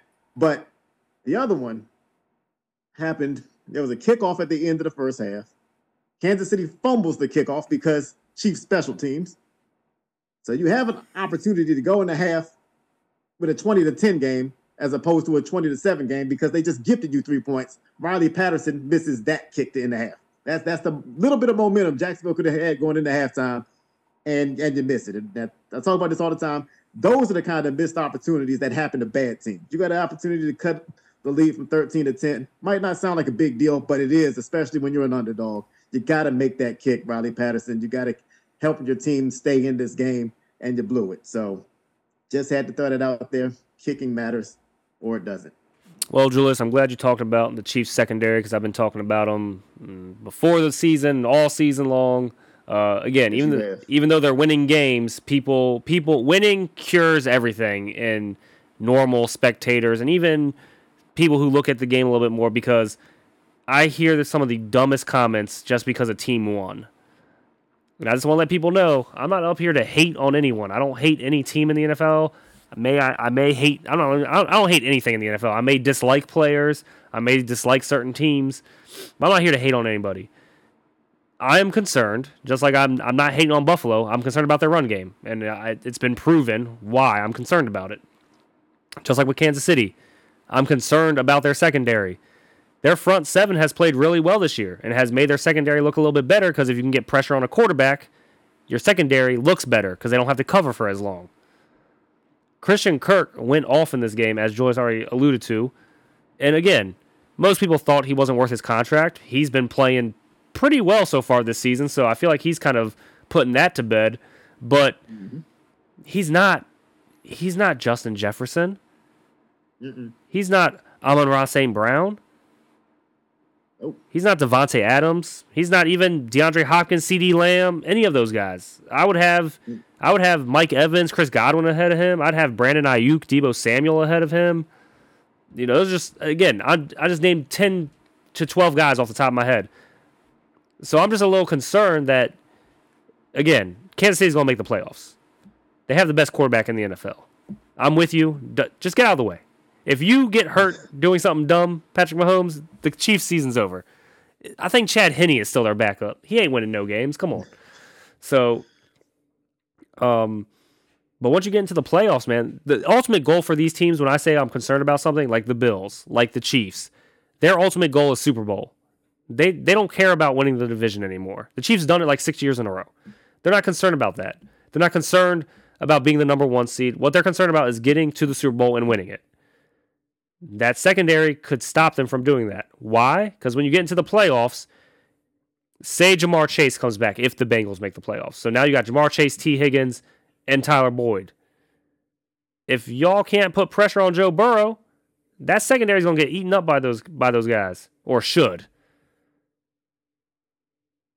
Right? That's just one team in this. If the Chargers receiving room gets healthy, how is Mike Williams on track to get back before Keenan Allen? Come on, what is going on over there? Anyway, if the Chargers receiving room gets healthy, you want to tell me that Mike Williams, Keenan Allen, Gerald Everett, Austin Ekeler isn't going to be an issue for that secondary. So again, it's more about the future, and then the Bills, obviously, Stefon Diggs, Gabe Davis, you know, uh, and Gabe Davis torched them last year when they had better players back there. So that's my concern for the Chiefs moving forward. Uh, Patrick Mahomes just make better decisions with your body. You can't get hurt, or the season's over um, in the secondary. That's just been my biggest critique of the Chiefs all year. Um, from a fantasy perspective, I have uh, Edwards Helaire on a lot of my teams I got him late in the in the, in drafts, and I thought he was like a sleeper steal pick. And at the beginning of the year, I was getting a lot of points off the touchdowns and stuff. What happened? I haven't seen anything in the in the media about him and Andy Reid having a falling out. I he was a first round pick.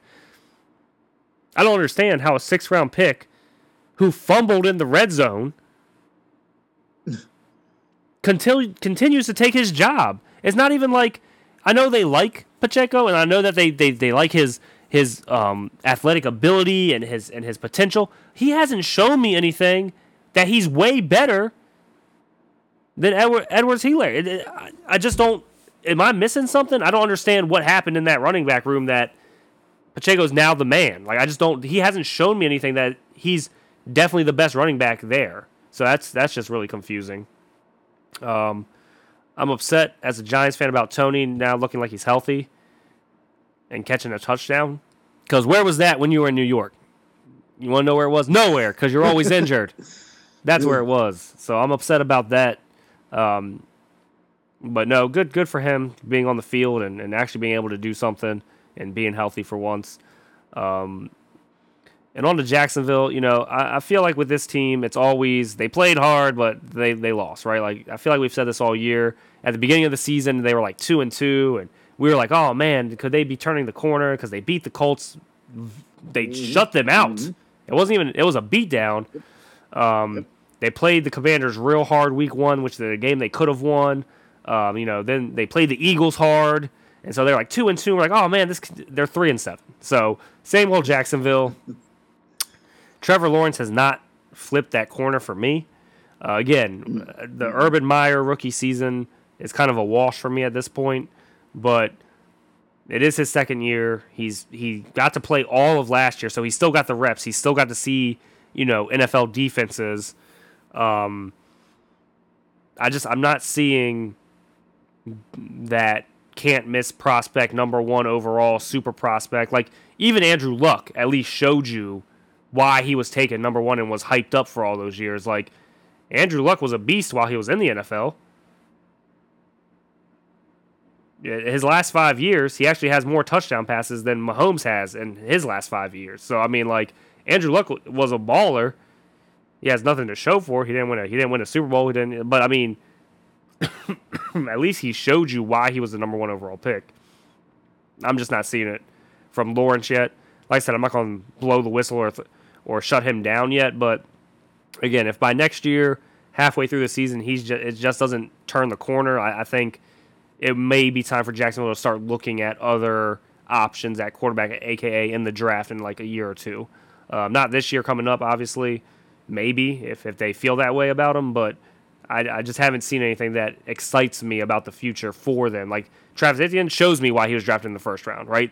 They've made him the main mm-hmm. back, and he's proven why he's the main back now. Um, but I just I haven't seen just that pop moment from Trevor Lawrence yet. All right, so the next game we'll get into the Miami Dolphins do what we'd all expect them to do against the Cleveland Browns a 39 17 win. The Browns actually got off to a promising start in this game. Uh, opening kickoff, Jerome Ford, who's a rookie, fresh off the injured reserve. They're glad to have him back on special teams. He takes the opening kickoff and gets to about midfield. And you're thinking, okay, maybe they'll do something. Uh, then they come right out the gate Play action, deep pass to Donovan Peoples Jones. All right, we got something going. That sets up a short touchdown, and you're thinking, wait a minute, okay, the Browns up seven nothing. Let's see what they can do. Miami comes back and answers that touchdown, but you're like, okay, seven seven. We're we're, we're still in good shape. We, let's see what Cleveland can do here. And Nick Chubb fumbled the ball, and it's, it's uncharacteristic. First fumble of the season for Nick Chubb. And you know, because of that, you got to extend him some grace, some grace, and certainly the way he's played this year, you got to extend him some grace. He scored in this game. It's the seventh time this year out of nine games where he scored at least one touchdown. So Nick Chubb is truly the engine of this offense. So you can't fault him too much for a fumble, but uh, this fumble was costly. It's the kind of mistake you can't have when you're going on the road trying to pull off an upset against a team that's clearly better than you are. And for me, that marked the turning point in the game. After that Nick Chubb fumble, the rest of the way, you're talking about a 32 to 10 score. Uh, so that that's tough. But again, bad teams find ways to lose, and bad teams struggle to overcome that fatal mistake. And you saw that with Cleveland. And you're, you're seeing a team that that's starting to circle the drain a bit, starting to get to that point we talked about where it's not even going to matter um, if and when Deshaun Watson gets back, if they keep playing like this. It's looking bad for the Browns. Thought it would look bad for the Browns. Looked all right for the Browns early in the season. Like we said with Jacksonville earlier, looked good for them early in the season, but you're starting to see the true colors of these teams come out, and this is why you can't get too excited too early. This Kobe Brissett's another one of those quarterbacks I've talked about where, again, it's a backup quarterback. It's nice you can fill in two, three, four games and play some decent football. The more you have to play, the more we start to understand, even if you're a high end backup, and Brissett is, but we see why you're a backup quarterback when you have games like this. Uh, as for the Dolphins, all year long we've talked about the duo of Tyreek Hill and Jaylen Waddle. They did not go off in this game. And yet the Dolphins still almost put up 40 points. Even if it is against the Browns, I'm encouraged to step up. Trust in Alec Ingold, of all people, to be able to catch the ball out of the backfield and make a play. Trust in Trent Sherfield to go beat his man one on one and make a play. It's already bad enough that you can't lock in on Hill or Waddle because of the presence of the other one. But if these other guys start to get involved in the passing game, now you have really have no chance to stop this offense. They also established the run in this game. It's interesting to me that Jeff Wilson has come over. So you have two running backs who both played under Mike McDaniel over in San Francisco. Raheem Mostert's been the one that's been there all year. Jeff Wilson Jr. is the new acquisition. And it looks like Wilson has already taken his backfield over. He had a very impressive game. He comes out, he had twice as many carries in this game as Raheem Mostert. I was expecting more of a 50 50 split, but it was more of a two thirds kind of split in favor of Wilson. And Wilson uh, proved why he should be getting that work. Now, granted, both running backs averaged at least seven yards a carry.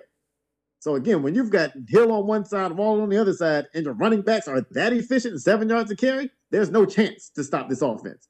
So Cleveland's defense was terrible in this game. Again, they look like they just didn't recover at all after the Nick Chubb fumble. So it's hard to, to say too much. But again, it's an encouraging sign for Miami going into the bye week that, hey, we can guard here and we can have an explosive offensive performance, even in a game where Tyreek Hill is under 50 yards. He did score a touchdown and had some crazy celebration, but you hold Tyreek Hill under 50 yards, and I, I use hold loosely because it's really just that the Dolphins went to other guys more so than the Browns stopping them. Uh, again, Waddle had an explosive play in this game, but not an explosive game. And yet you still had this kind of performance. So the Dolphins have to feel good about themselves. I think against an inferior opponent, the Dolphins accomplished everything they could possibly have wanted to accomplish in this game. And now they've, they've got a tough stretch coming out the bye. Not immediately after the bye. They've got a game, I believe, against Houston coming out of the bye. But after that, they've got an interesting stretch of football against some tough teams. So this was a game that was basically a tune-up game, and the tune-up went as well as you could ask for if you're a Miami Dolphins fan. Yeah, um, you know, Miami was definitely one of my highest teams coming into this year.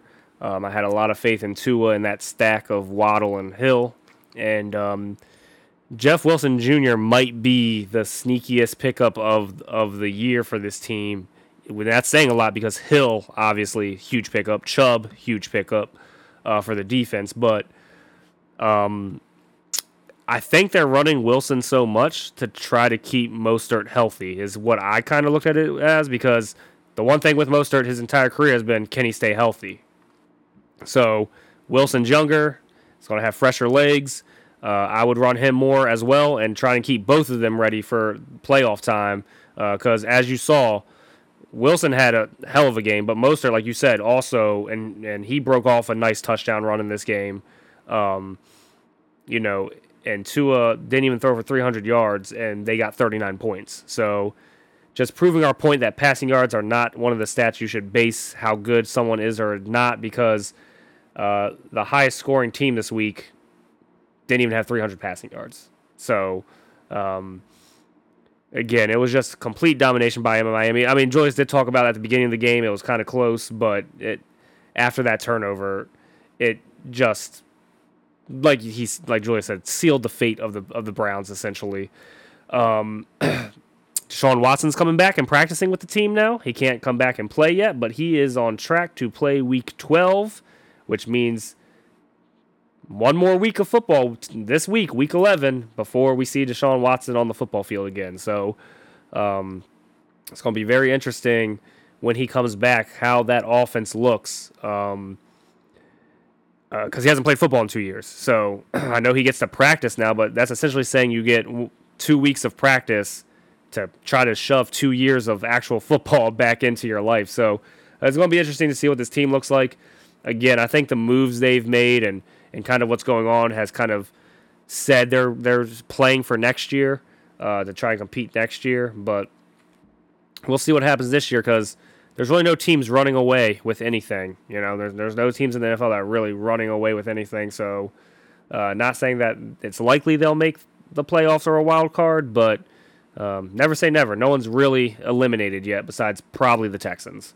Um, but I, I, love Nick Chubb. He's one of my favorite running backs in the NFL. Uh, I feel like they need to use Kareem Hunt more now that they didn't trade him. If you're going to keep him, you might as well use him more.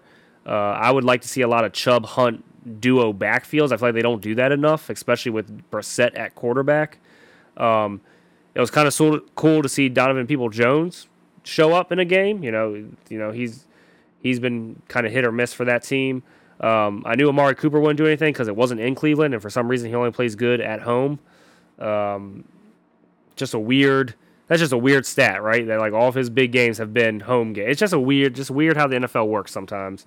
Um, but I think this game was all about what Julie said: Miami coming in, uh, pretty much dominating both sides of the ball, and and really showing that they're not a one-dimensional offense. They they showed that they can do a lot of different things uh, especially getting that run game going. I think that's going to be huge for them down the stretch.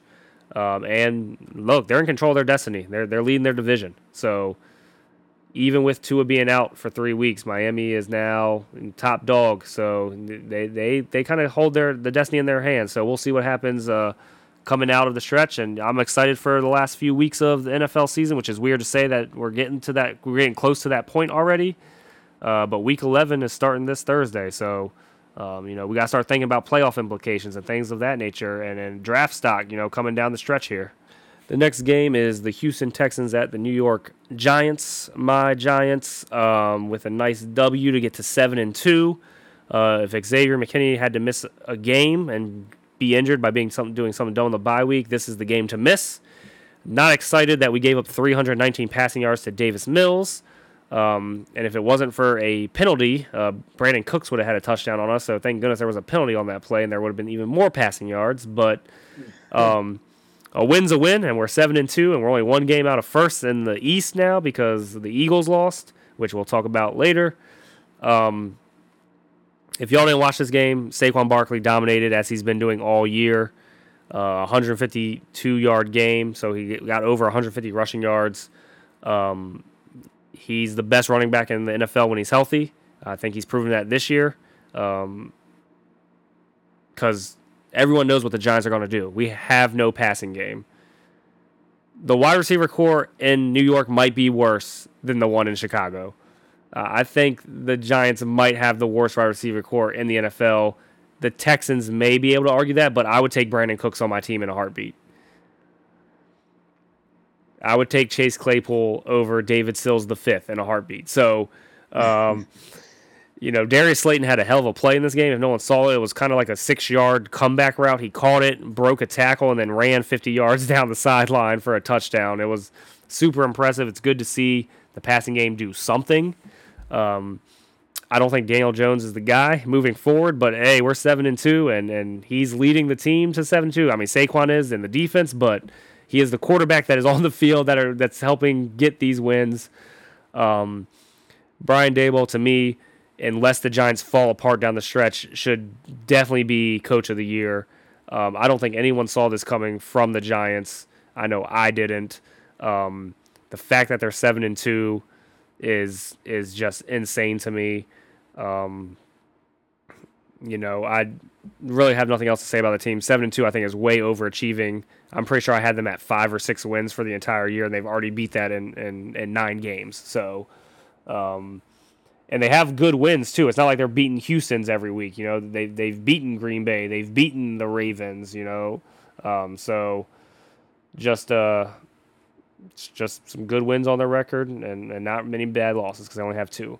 Uh, looking at Houston, this team is just a bad team. Uh, they play hard lots of weeks. Uh, they didn't get blown out. Uh, the defense did okay. Again, Saquon pretty much controlled this game.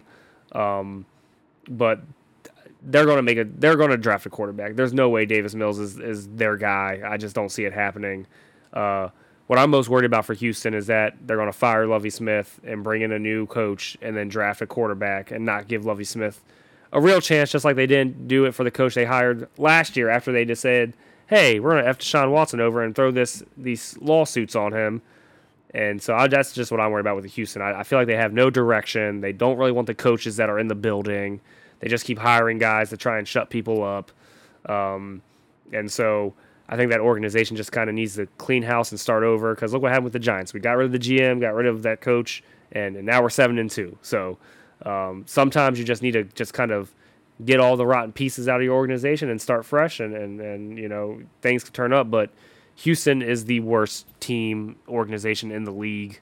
Um, and and they just kind of need to do a full reset. And I think by getting hopefully a franchise quarterback out of the draft, you got to pick the right one, not the guy from Kentucky, um, but you got to pick the right one. And uh, I think I think that will be the step in the right direction for this franchise. Yeah, you made all the points there are to make about the Giants. Uh, that's an interesting conversation when you get into what team has the the worst receiving core in the league. Uh, certainly the Giants are up there. Certainly the Bears are up there. You can make an argument with the Texans, especially considering what happened with Brandin Cooks this past week. Brandin Cooks does not want to play there anymore. And I don't know what he was and was not promised, but if you saw him on Twitter, he's not happy that he didn't get traded. He made some comments. He's he pretty much refused to play in the Thursday night game against Philadelphia. They said he had a wrist injury.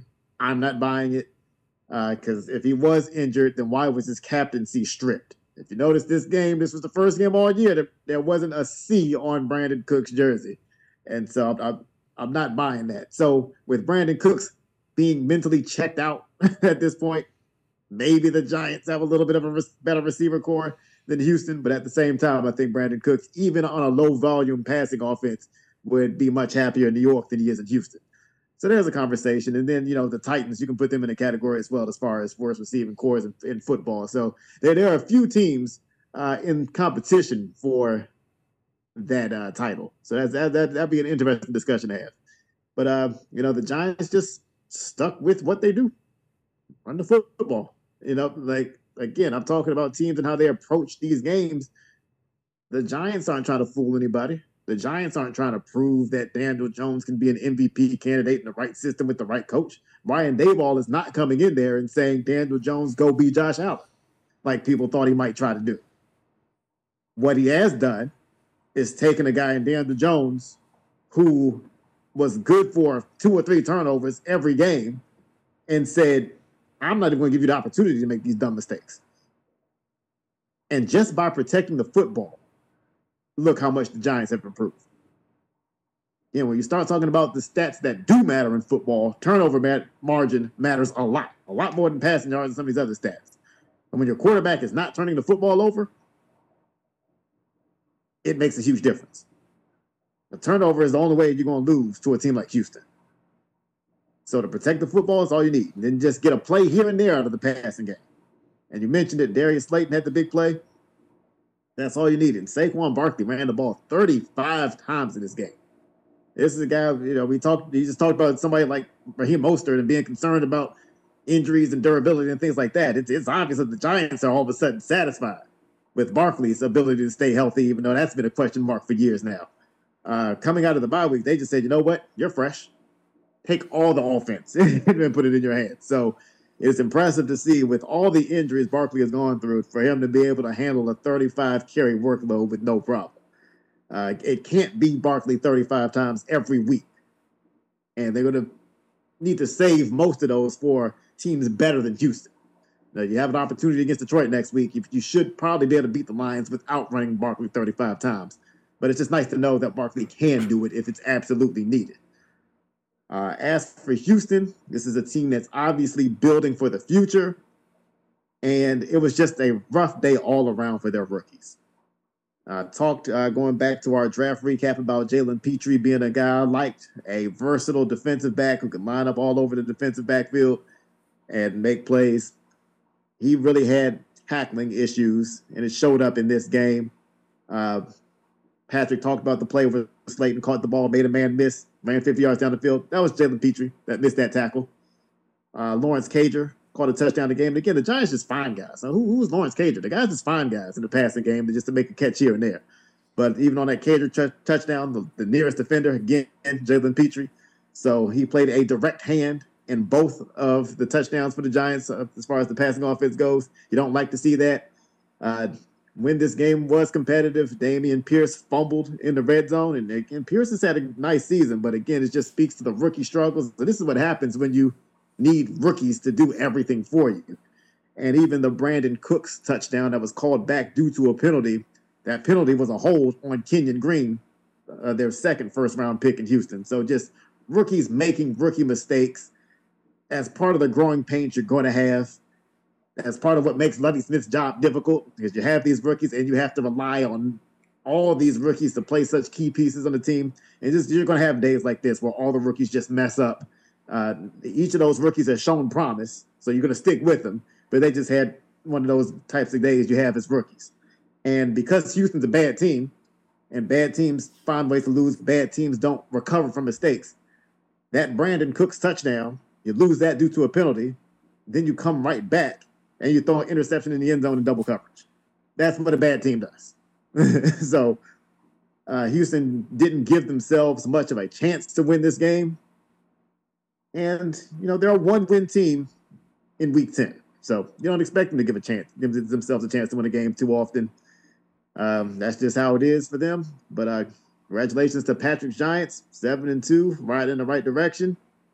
Uh, again, golden opportunity to be eight and two against Detroit. Can't take anything for granted, but you gotta like where you are if you're a Giants fan right now.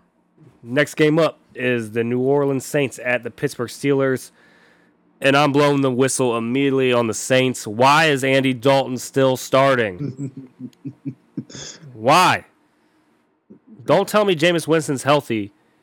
And the only reason you don't want Jameis Winston in there, which you said he was your quarterback of the future, of this year, whatever, because of his turnovers and, and his bad decision making. And Andy Dalton gives us the best chance to win. Kenny Pickett had the most passing yards in this game at 199. And I'm not trying to say passing yards are important, but they can also tell a story of and Dalton can't throw for 199 passing yards in a game that they were losing the entire time. Why? Because he's throwing interceptions. That's why. I'm over it. I'm over it. Don't tell me Jameis Winston's too much of a liability with turnovers and bad decision making, but then Andy Dalton's out there throwing interceptions.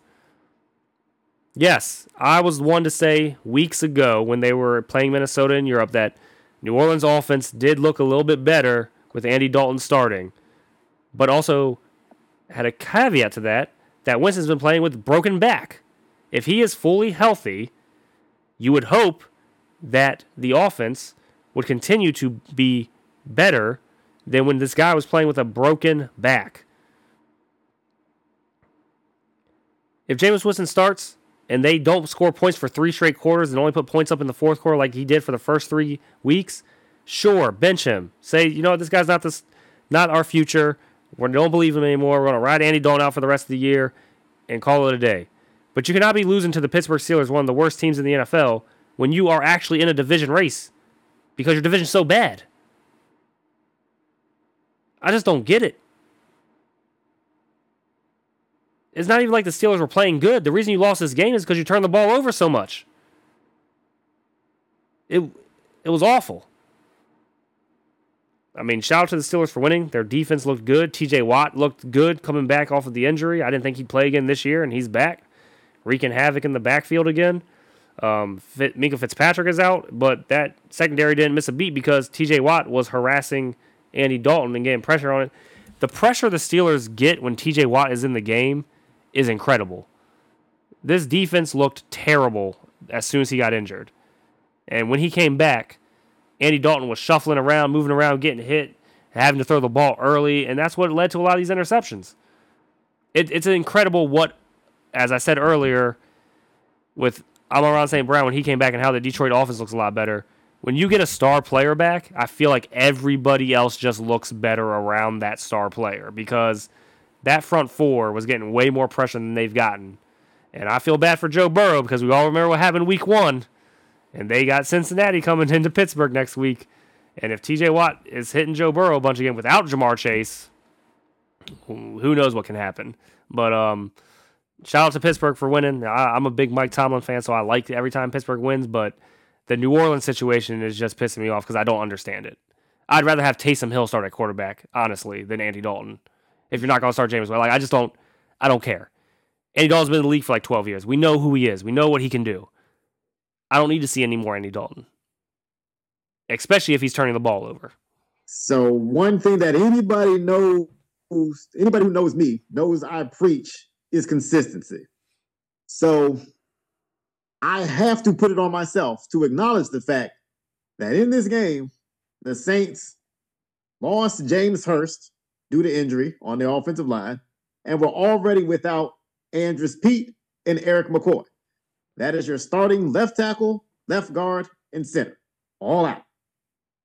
Offensive lines matter. So if I'm going to say it for Russell Wilson, and I'm going to acknowledge that he's missing everybody on that offensive line and how much that offensive line stinks with a bunch of backups and starters that quite frankly weren't that good, I have to acknowledge that the Saints are quite shorthanded. Also, keep in mind the Saints drafted, knowing that this was a problem, they drafted Trevor Penning to be a solution on this offensive line. And Trevor Penning has yet to play in a regular season game. Hopefully that happens soon. So I want to throw that caveat out there because I am a consistent person.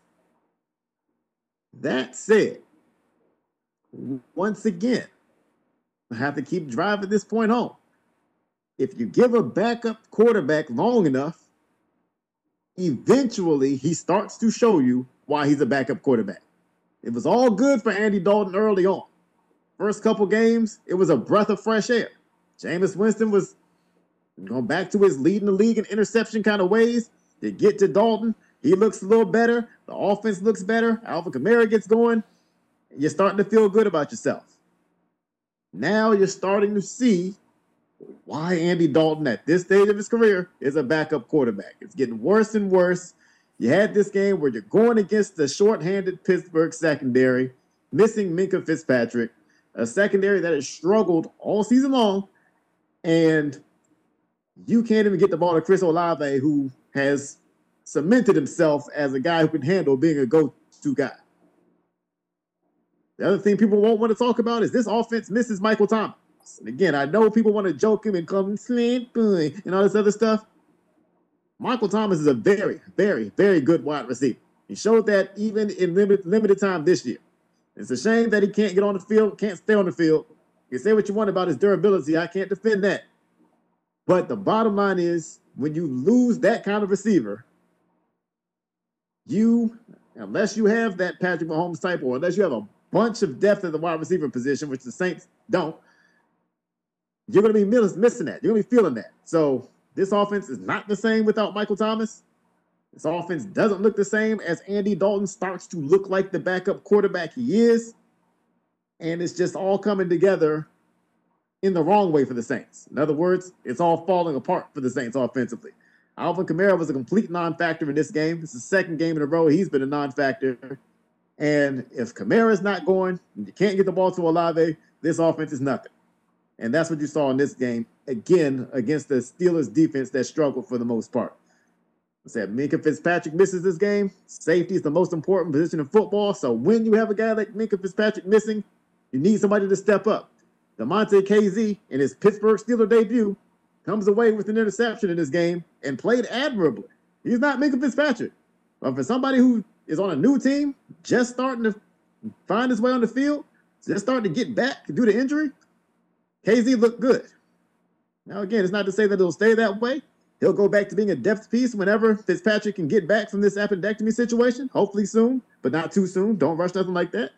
But when you have somebody filling in at their safety position admirably, you can hold an offense at 10 points. Again, not a great offense, but it was a promising performance from the Steelers defense. As far as the return of TJ Watt, I talked about this a few weeks ago. Alex Highsmith at one point was leading the league in sacks, and he's still up there as far as the sack leaders this year.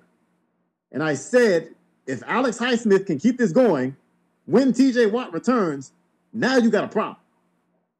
And in this game, it was Alex Highsmith who was getting home for those sacks. Now you have a position finally where you're looking at this Steelers defense and you're saying, you know what, for as great as TJ Watt is, you can't just focus on him because Alex Highsmith can beat you from the other side. That is huge for this defense. This defense still has a lot of things to figure out. But it looks like they've got a pair of edge rushers, and that's not a bad starting point if you're trying to fix a defense. The other good sign for the Steelers, the running game showed up. That was a bad sign for for uh, New Orleans because Baltimore was able to run over this defense as well, so that the run defense is kind of falling apart in New Orleans. But Pittsburgh, all of a sudden, Najee Harris finally. I, I know if you're a Najee Harris fantasy owner, this this is not exactly what you wanted from him, but this is closer to what you wanted than what you've been getting.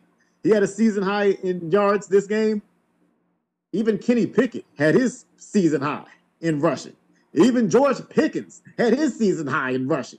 Pickett ran for a touchdown on a sneak. Pickens ran for a touchdown on one of those kind of jet sweep type of things, but it was counted as a rushing touchdown. Thank goodness.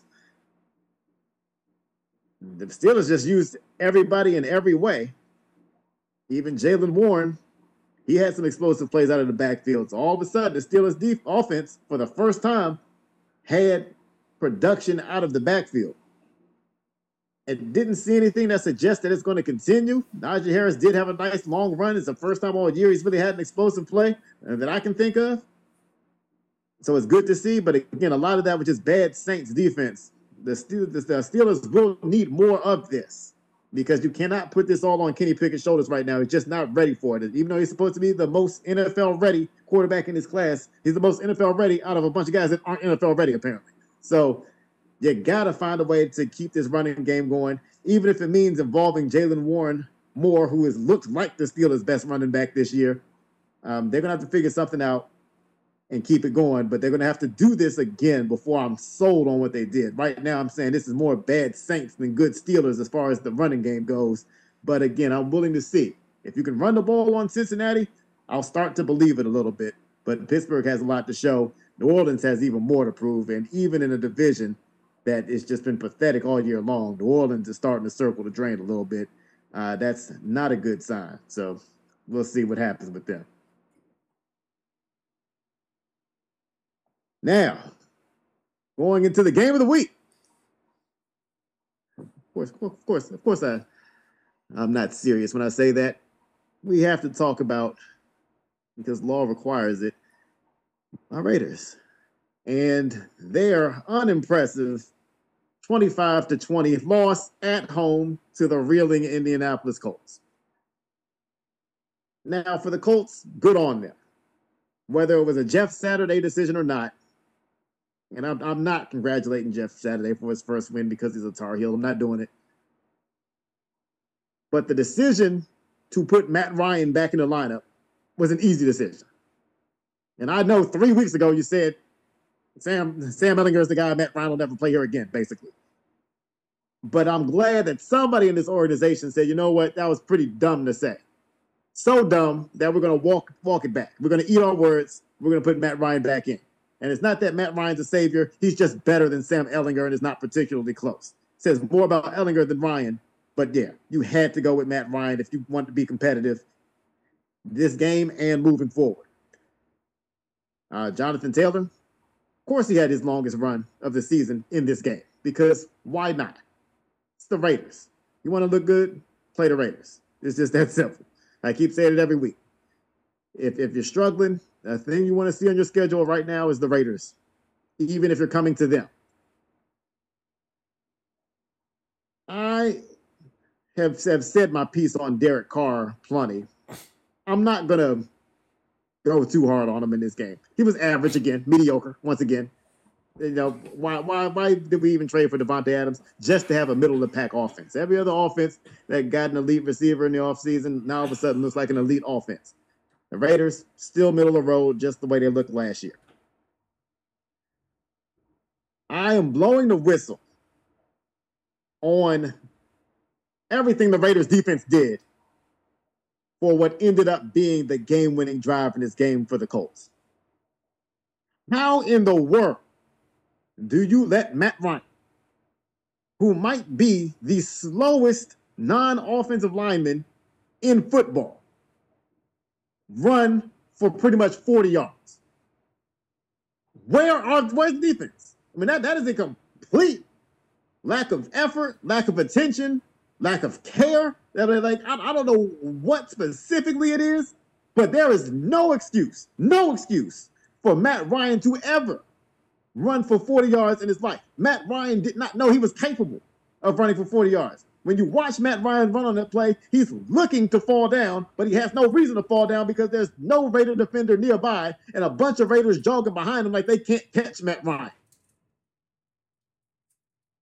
Later on this drive, you have Michael Pittman Jr. get the ball punched out, fumble. Darien Butler. All you have to do is fall on the football. All you have to do is understand that I'm Darien Butler and I'm clumsy. But no, you don't understand that. You're not self aware. So you try to make the hero play. You try to pick the ball up. You stumble and fall down because you're a klutz. And what happens? You give Michael Pittman Jr. the opportunity to recover his own fumble, even though he's about seven, eight yards away. Stop trying to be a hero. Just like I said to Cam Lewis in, in the Buffalo game. Stop trying to be a hero, especially when you're not capable of it.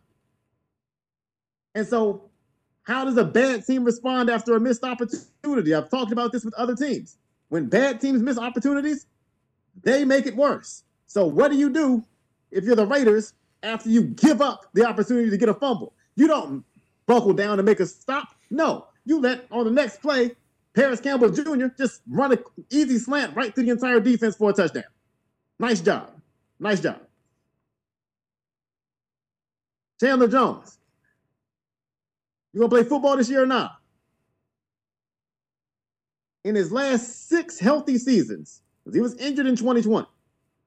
His last six healthy seasons, Chandler Jones has had double digit sacks. This year, 0.5, half a sack. You gonna play football this year or not?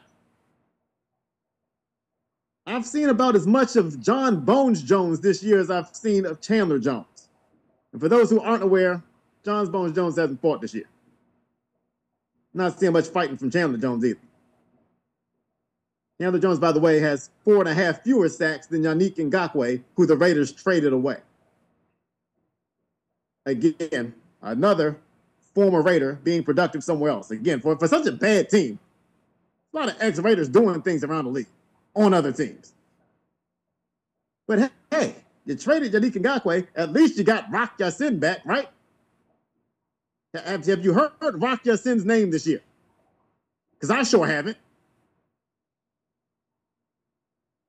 What is this organization doing? It, it, I've talked about Derek Carr's mediocrity. It's a problem. It's not the only problem. There, there is nothing to brag about. As, as a Raiders fan, there is nothing that looks good on this team except the kicking game. Our best players are Daniel Carlson and AJ Cole III. That is our kicker and our punter. Those are the best players on the team. Outside of Maxx Crosby. I got to at least give him credit. I, I love Maxx Crosby. The rest of this team, I, I, just shake my head. I just shake my head. And, you know, I, I, I wish I was surprised. I actually picked the Raiders to win this game, which I don't normally do. but I'm just not surprised by this result because if there's one team that could have lost this game in Jeff Saturday's debut on the road, it's the, it's the Raiders that would lose this game and lose it in the fashion they lost it in, where you're giving up ridiculous plays at the end of the game. You're not making plays offensively. You're you're going you're you're back now to being Davante Adams centric. Uh, Adams has 31 targets over his last two games. And there's no reason for that to change. You know, Hunter Renfrow is hurt now. He's got an oblique issue. Normally hear that with pitchers, but it's whatever. It's fitting for how the Raiders season is going. Darren Waller is on IR. Uh, he's as injury prone as Michael Thomas, but uh, people don't talk about that as much. So it's going to be one, two, three Davante out of the huddle every time for the rest of the year, it looks like. There, there's no reason, no reason at all for optimism for this team. At this point, play for the draft position. That's that's how I feel about the Raiders right now. And I'm not even saying do that to replace Derek Carr because I've said it before and I'll say it again. You can win with mediocre quarterbacks.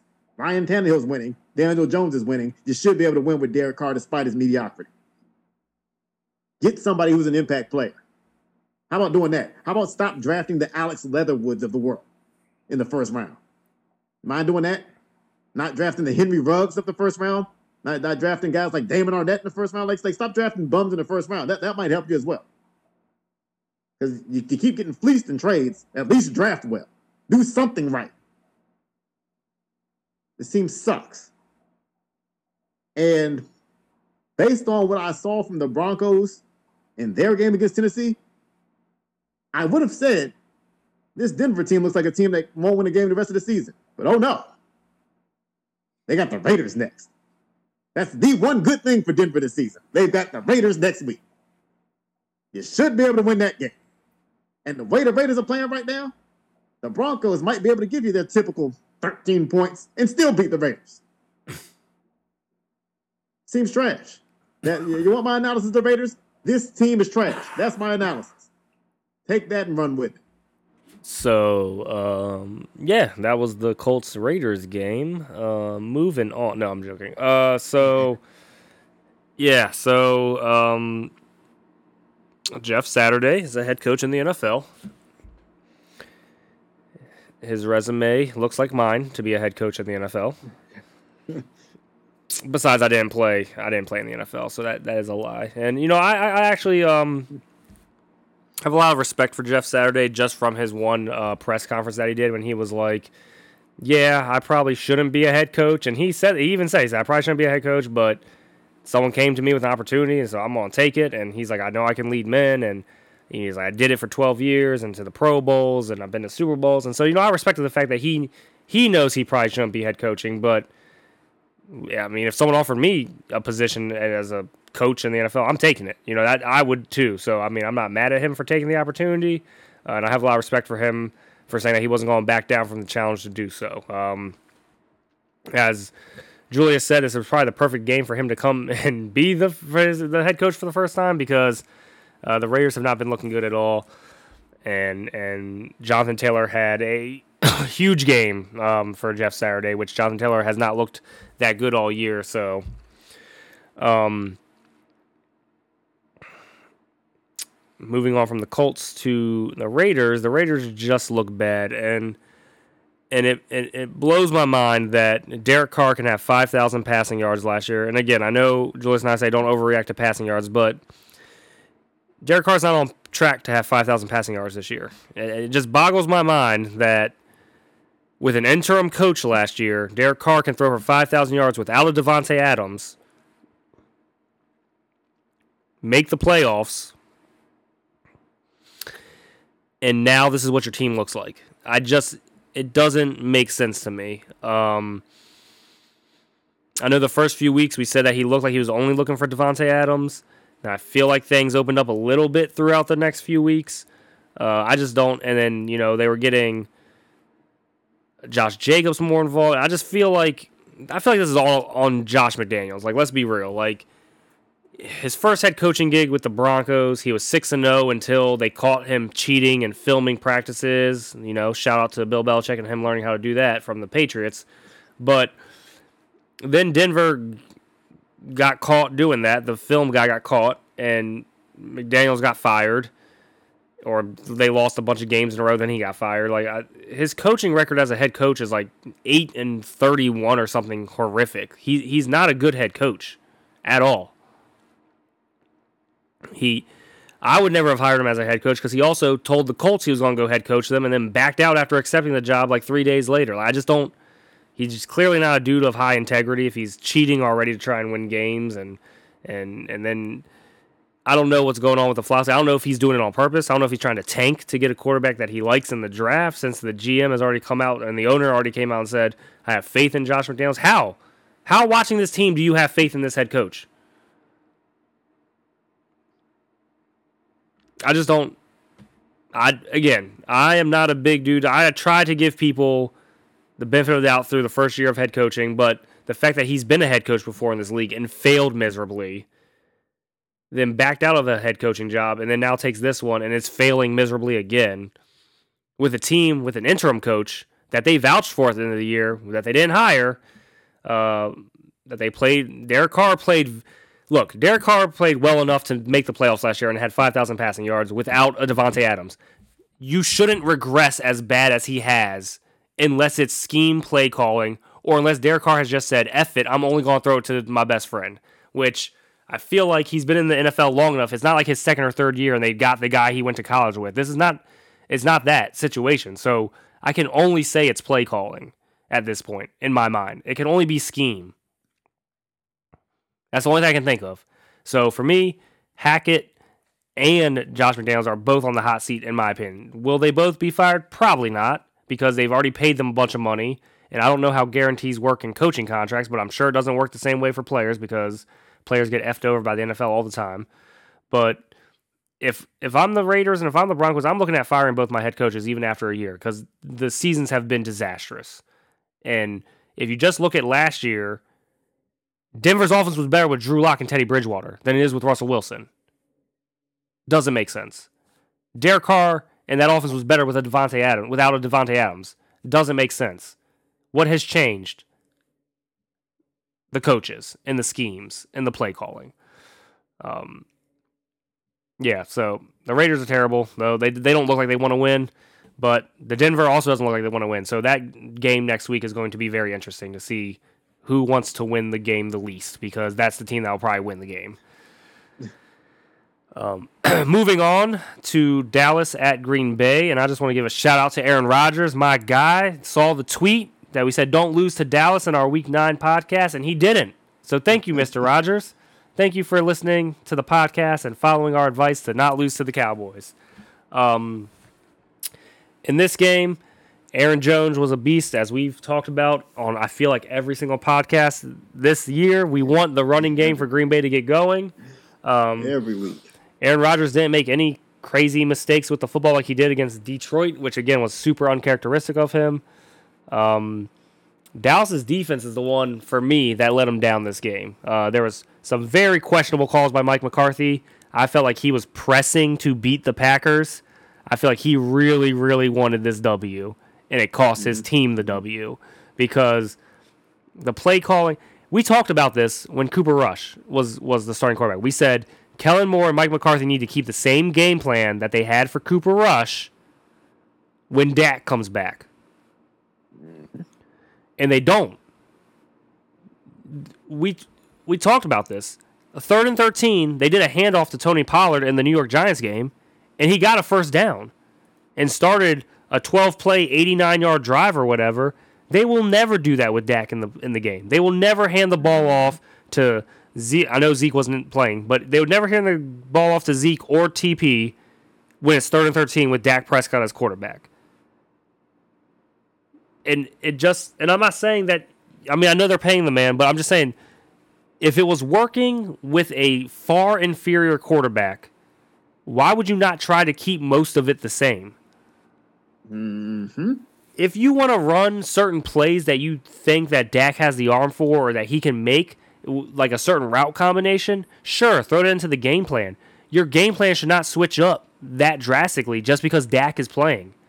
They're trying to prove that Dak can win them football games, and you don't need to do that. You talk about this with Kirk Cousins all the time. The reason mm-hmm. Minnesota's doing so good this year is because he's not asked to throw as much. Mm-hmm. And everyone thought Minnesota's defense was was going to be the weak point this year because they had so much turnover and so many people leave and, and just but that Za'Darius Smith pickup has been crazy for them. But anyway, I don't understand, especially with a 14 point lead going into the fourth quarter, why you threw it so much in the fourth quarter. I just don't. I don't. I and then the fourth down, going for it on fourth down. Like I said, I feel like you know already know how I feel about them coaches going for it on fourth down all the time when it doesn't make sense. I feel like McCarthy again wanted to prove a point with his W. I feel like he has a hatred towards Green Bay, probably towards Aaron Rodgers, probably to how his tenure ended. Yep. And I think he wanted this W. That he he wanted to he wanted to emphasize this W. That's why they were throwing it so much in the fourth quarter, being up 14. He wanted to win by 21. He wanted to win by 28. He didn't want to win by 14. He didn't want to win by seven. And then you know what? They ended up losing by three in overtime. So I put this solely on the coaching. 28 points should be enough to get you a W in the NFL, especially being up by 14 going into the fourth quarter. I don't want to hear about anything else in overtime, anything like that. You were up by 14 going into the fourth quarter. You should be able to hold that lead. Most teams don't lose being up 14 going into the fourth quarter. And so, once again, I, am blaming the coaching. Um, I mean, I'm happy Dallas lost. Uh, it helps the Giants out. You know, I know everyone's saying that the Commanders beating the Eagles helped the Cowboys out, but guess what? The Cowboys are still behind the Giants in the standings, so it doesn't make any sense to me. But, um, but this is just a game that uh, after Aaron Jones grabbed, you know, and his touchdown celebration, the Dallas rattled off a ton of points. Um, but Green Bay just kind of hung around and Aaron, and and shout out to Christian Watson for catching three touchdowns. Um, the Dallas Cowboys franchise love giving up three touchdown games to rookie wide receivers. Um, shout out Randy Moss. But in all sincerity, this this game could be huge for the Packers. Uh, this could be a huge turning point for their season and to them getting into a wild card game. They're not winning their division. Minnesota is going to win that hands down. But this game could be huge for them, especially if Christian Watson now has confidence to catch the football. Um, and now he feels what it feels like to get a touchdown in the NFL, right? So Aaron Jones went off. Um, I think this game, I don't think it's going to hurt Dallas as much uh, in the long run, but I think it's going to help Green Bay out way more that they got the W. I think it's going to give that team the confidence they need to potentially turn this season around. You talked about how teams rarely give up 14 point leads going into the fourth quarter. You're absolutely right. And the Cowboys had never done that. 159 and 0 when going into the fourth quarter with a 14 point lead. And they found a way to blow it. So your, your stats absolutely right. This should not happen. You should not go into a 14 into the fourth quarter with a 14 point lead against a team that's struggling, against a team that just scored nine points against the worst defense in football, and you can't close this game out. And I have to agree 100% with Patrick on this.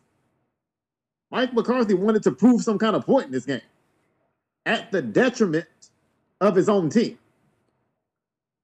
The Dallas Cowboys this year are 6 and 3. Guess what? The Cowboys are 6 and 0 when they throw the ball fewer than 35 times. They are 0 and 3 when they throw the ball more than 35 times. Knowing that about your team, why are you throwing when you're ahead? Dak Prescott is not that good. But guess what? Ryan Tannehill's not that good. He's winning. Daniel Jones is not that good. He's winning. Kirk Cousins is not that good. He's winning. Why? Just like Patrick mentioned, just like I keep talking about. These teams aren't trying to win because of their quarterbacks. They're simply trying to win with their quarterbacks. Dak Prescott belongs in that same category. You're not going to win because of Dak Prescott. You can win with him. You were winning this game with him. Continue to do what works, especially in this game. Tony Pollard, the guy who everybody said can't handle the full workload. First time in his career, he gets 20 carries, he goes for 115 yards. Malik Davis, who was the change of pace back since you didn't have Ezekiel Elliott available. Malik Davis came in and averaged seven yards a carry in limited work. The running game was working. Why go away? If the running game wasn't working, I'd understand passing even with the lead. The running game was killing in this game. And you decided to go away from it. Malik Davis looked like a guy that should have got more work. You know, I'm, I'm not saying run Pollard 30, 35 times like the Giants did Saquon Barkley. But, you know, if you don't want to run Pollard 25 times, Malik Davis only got the ball five times. He should have got the ball 12, 13, 15 times based on how he was running and the limited opportunities he got. Milk the game out by doing the thing that got you the lead. The only thing I can think of, like like Patrick said, Mike McCarthy was trying to prove a point. Mike McCarthy wanted to prove that he could make Dak Prescott look like Aaron Rodgers, and it backfired on him because Dak Prescott's not Aaron Rodgers, not even this version of Aaron Rodgers. Going to the Packers, uh, we talk each and every week about the Packers and running the football because even though you have Aaron Rodgers, even though you have the guy that's one of the last two MVPs, this team right now is built to win games running the football, similarly to Dallas. What do they do in this game? Finally, they take the handcuffs off the, the run game. It's, it's amazing. When this team runs the ball for 200 yards, they don't lose. We, we, and we talked about that number going into the season. If they run for 200 yards a game, they're going to win way more often than not. Why they don't try to do it is beyond me. There's, there's too much clinging on to the pass. Aaron Rodgers attempted 20 passes in this game. I, I can't think of the last time I've seen Aaron Rodgers finish a game, right? And throw the ball 20 times. But you do that because that's what this Packers team is built to do. And guess what happens when you limit Rodgers in this offense to 20 passes? More efficient. 20 passes, three touchdowns. Beautiful thing. Let Aaron Jones and AJ Dillon do their thing. Both of them averaged over five yards a carry. And finally, they had the split right. I've been talking all year. There's been too many games this year where AJ Dillon's ran the ball more than Aaron Jones when both have been healthy. That's ridiculous. Aaron Jones is your best running back. Act like it. In this game, Aaron Jones got about two thirds of the carries. That's what it should be. AJ Dillon should be a banger, change of pace type of back. Aaron Jones should be closer to a feature back. When you have that mix, this is the result you get. And I'll give Aaron Rodgers credit. I've talked a lot about how Aaron Rodgers, all of a sudden this year, like the grumpy Aaron Rodgers shows up, and as soon as one of his teammates has made a mistake, he's like giving up on the game. This game started off with not one, but two Christian Watson drops. Now, the Rodgers we've seen all year would have just given up one. Now, I don't know if it's because all the other wide receivers are injured and he didn't have a choice or what it was, but this is the first time all year I've seen Aaron Rodgers stick with one of the young guys despite them making early mistakes. And the payoff was huge. Once Watson held on to a football and scored a touchdown, all of a sudden, Watson became the player you saw at North Dakota State. You saw a lot of bad out of Watson at North Dakota State, but you saw some good. With the Packers so far, it's been mostly bad. But once he caught on and caught that one touchdown, once he realized Aaron's going to actually stick with me, even though I messed up early, you saw an entirely different Christian Watson, a version of Christian Watson we have not seen this year. I did not expect that type of leadership from Aaron Rodgers. Certainly didn't get that type of leadership from Aaron Rodgers a week ago. And so I don't know what clicked. I don't know what made this week so special. Maybe it's just seeing those stars on those helmets. We know Aaron Rodgers loves breaking the hearts of Cowboys fans. He did it again. But this is a Packers team that last week I was willing to bury because I just couldn't believe they got held to nine points by Detroit of all teams. If you can get the patient Aaron Rodgers, which again has not shown up on all this year, if you can get that guy to keep showing up, if he can show up on Thursday, if he can show up moving forward, and you combine that with this commitment to the run, all of a sudden you have the ingredients for the Packers. They won't catch the Vikings, but they can make a run if you stick to the formula that works. Ironically, the same is true for Dallas. We'll see which of these teams is smart enough to stick with what's working for them and go away from what's not working for them. The next game, we'll get into the backup quarterback battle. The Arizona Cardinals able to knock off the Los Angeles Rams 27 17. And like I said, battle of the backup quarterbacks. Kyler Murray unavailable with a hamstring issue. Matthew Stafford unavailable with a concussion issue. And I have questions there because unless I missed something, I don't remember Matthew Stafford coming out of the game last week. So, so what's up with these concussions? I thought I thought the NFL was acknowledging this, at least with quarterbacks. I know we don't protect anybody else, but at least with quarterbacks, I thought we were being more careful with this concussion thing. So how does a Matthew Stafford concussion situation pop up in the middle of the week? I got questions, NFL. Got questions. But anyway, both teams down to their backup quarterbacks. Arizona better equipped for a game to handle the backup quarterback situation. You've had Colt McCoy, a guy who's done it for a long, long time, a guy who has come in many times in his career, filled in for a game or two. Uh, this is nothing new for him. So he was able to keep the offense afloat. Uh, with the Rams, you have John Wolford, who I'm, I'm just amazed he continues to stay on the roster because anytime you need John Wolford, you get this. and I just, I just, I just feel like at some point you, you need to find a backup quarterback better than this. Like I said, a good backup quarterback should be able to come in for a couple weeks and keep the ship afloat. Wolford can't even do that. So it, it's time for him to go. Uh, they also brought in Bryce Perkins for a couple of very, very unsuccessful plays. I don't know what that was about. It was looking very amateurish to uh, when they brought uh, Bryce Perkins in. But yep, that's that's what this game came down to. Uh, the the big deal here, obviously, is the Cooper Kupp injury. Uh, again, you, you basically sacrifice Cooper Kupp because he probably doesn't get hurt if, if an accurate pass is thrown He probably doesn't get hurt. As as poor as Matthew Stafford has played, he probably doesn't get hurt if Matthew Stafford throws that same pass on that same route. So uh, Cooper Kupp basically sacrificed himself for nothing, and now you're talking about potentially season-ending injury, and it's just unfortunately it's just fitting for how the Rams season is gone that they would lose Cooper Kupp in a game where they have somebody who's incompetent throwing the football. Uh, Chandler Brewer also got hurt in this game If you don't know who Chandler Brewer is, don't feel bad. I didn't know who he was two weeks ago either. He's a backup offensive lineman on this team. This is another team. I've talked about it with the, the Broncos. I've talked about it with the Saints. The Rams have had just as many injuries on their offensive line as anybody. And, you know, they were already at a deficit to, to start the season because of losing Andrew Whitworth to retirement, and it's just gone downhill. As, as much as we thought that would impact this line, this line has been even worse than I could have imagined it would be Again, mainly because of injuries, but nobody has stepped up and looked even halfway decent trying to fill in on this offensive line. It's affected the run game. It's caused Matthew Stafford to to make mistakes. I can't say uncharacteristic mistakes because he led the league in interceptions last year with a much better offensive line, but it's, it's caused Stafford to to be skittish in the pocket. Certainly didn't help Wolford, who probably wouldn't look good even with a good offensive line. But they're just when you look at everything that's going on with the Rams, it, this this is a, just a disaster. This is a complete disaster of a season. This is why it's tough to anticipate how a team is going to look for the course of a whole season because you can't anticipate this many injuries to every key player on the Rams offense, including again the offensive line. But uh, this team didn't look great when healthy, and it's just getting even worse and worse every time they lose another body.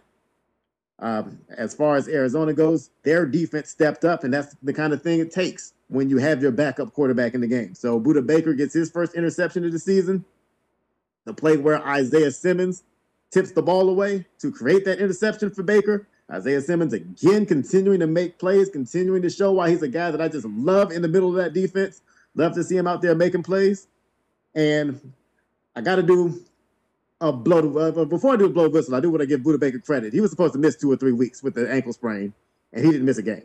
Um, this this guy is tough. If you've seen him hit anybody, you know how tough he is.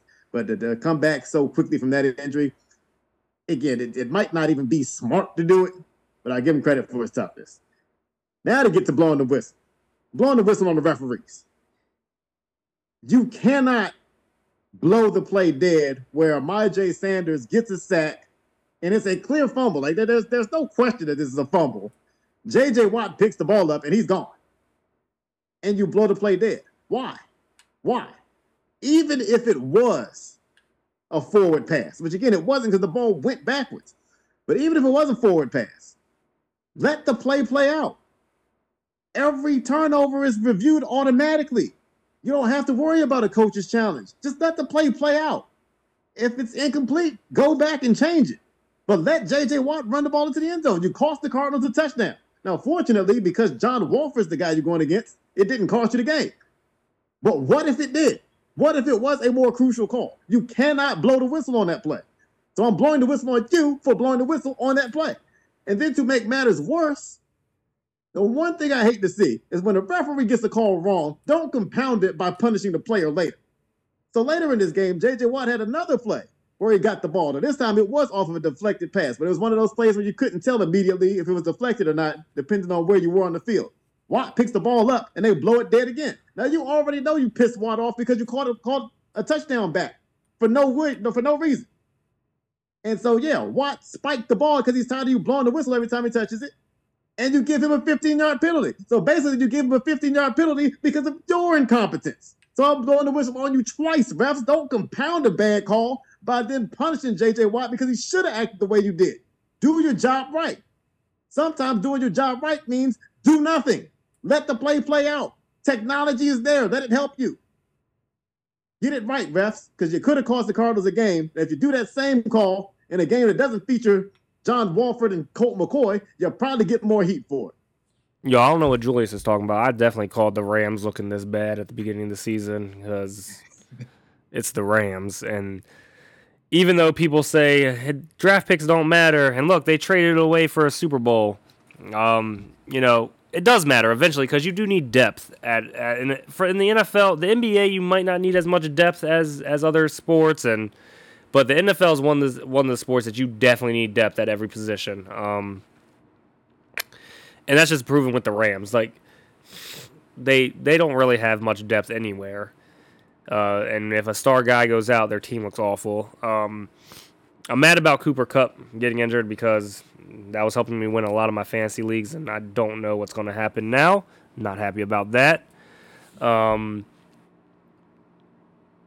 I'm blowing the whistle, and this is going to be a fantasy talk real quick. I'm blowing the whistle on PPR leagues, and I understand people like points and they like to see more points, and that's why the NFL made all these rules for the offense because they can score more points. That's why people don't like soccer because they don't understand sports. Um, Cooper Kupp had three catches for negative three yards, so he literally did not impact the game. He hurt the he hurt the team. If you're looking at the game, he had three catches for negative yards, so he did nothing to impact the game.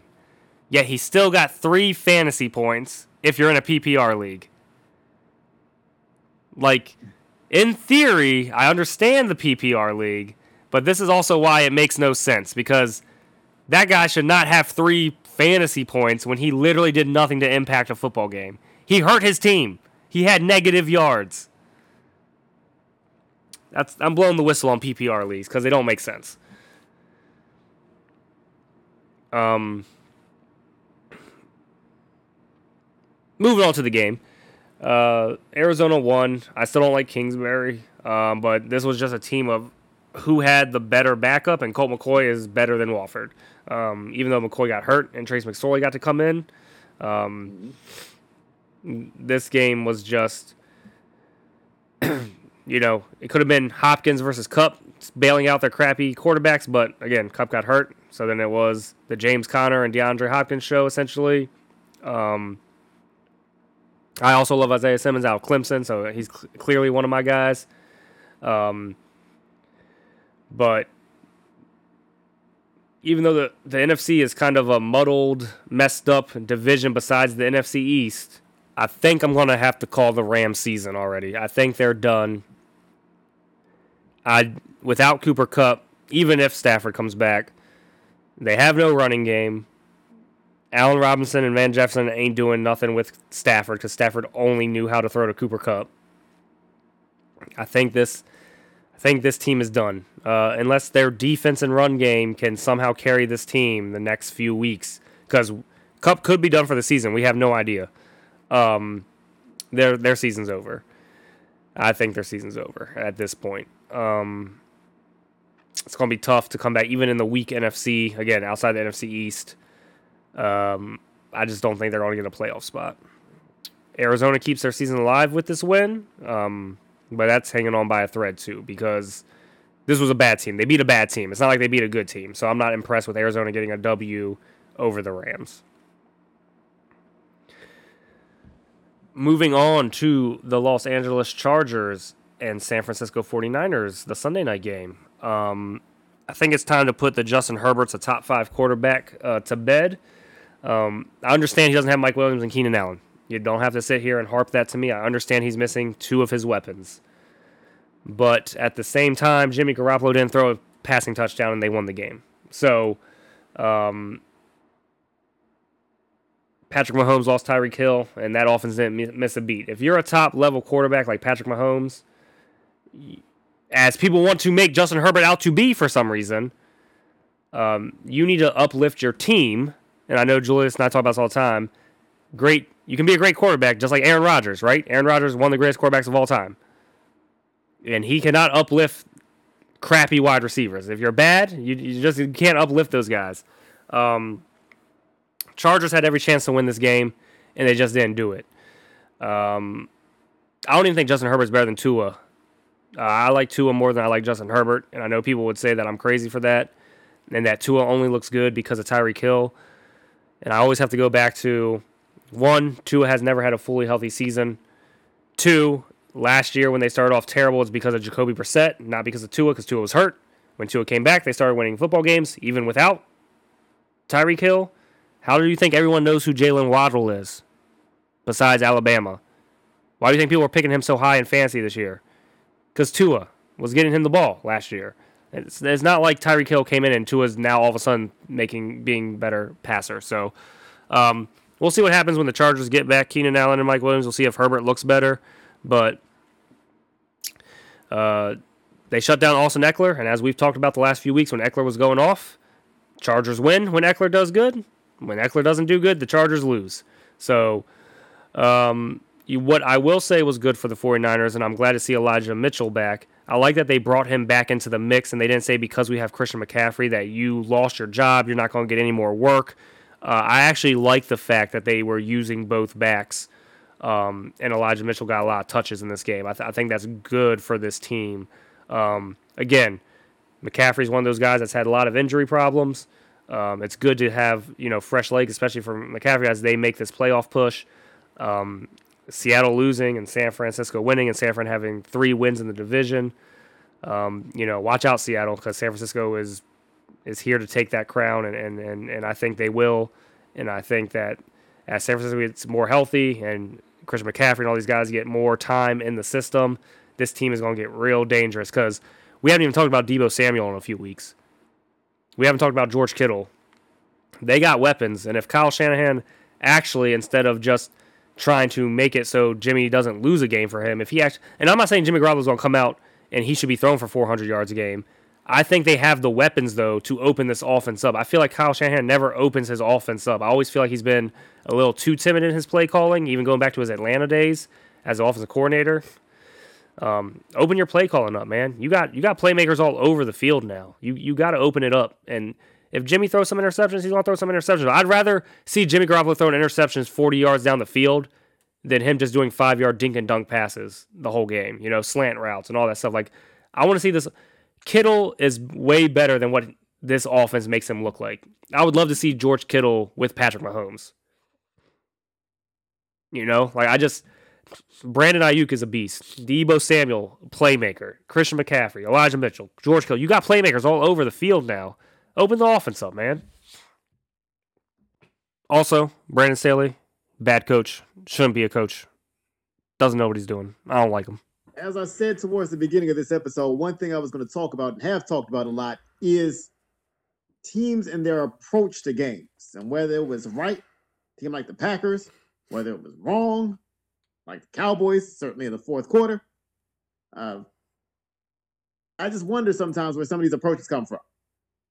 I understand that the San Francisco 49ers have one of the better run defenses in football, maybe the best run defense, when healthy.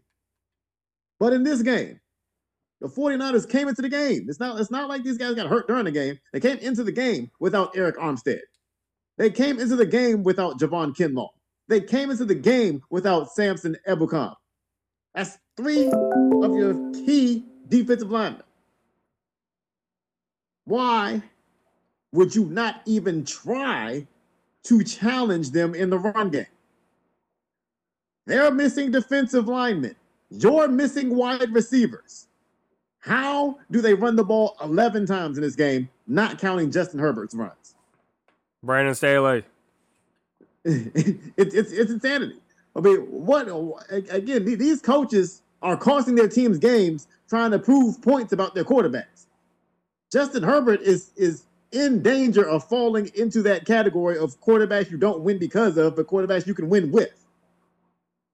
You don't need to prove in this game that you're going to win this game because of Justin Herbert. You try to avoid running the football at all costs against a shorthanded defensive line, and all you have to show for it is 16 measly points, including three points in the second half. Run the ball. At least, at least try to. If you tried to run the football and it didn't work, I feel differently. But like if this is going to be your approach, like why why did you make the trade to acquire Sony Michel. Why did you draft Isaiah Spiller? What's the point of collecting running backs to sit there and watch Justin Herbert throw the ball every day, no matter if it makes sense or not? So I, I hate to see that from from the Chargers. I felt like their approach to the game is the main reason they lost. I gotta once again, once again, blow the whistle on the referees.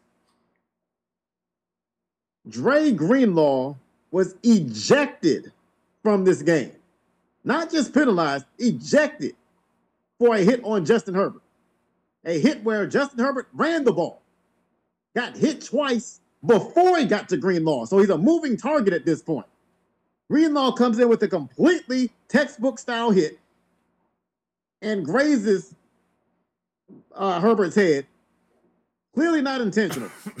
It should not have been a foul because time and time again, we're preached when Lamar Jackson gets hit like that, when Cam Newton used to get hit like that, if, if, if a Russell Wilson was to get hit like that, if a Justin Fields were to get hit like that, they would say when the quarterback becomes a runner, he no longer has the protection of a quarterback. So why is it a penalty to hit Justin Herbert there? Justin Herbert's head was lower because he was falling down.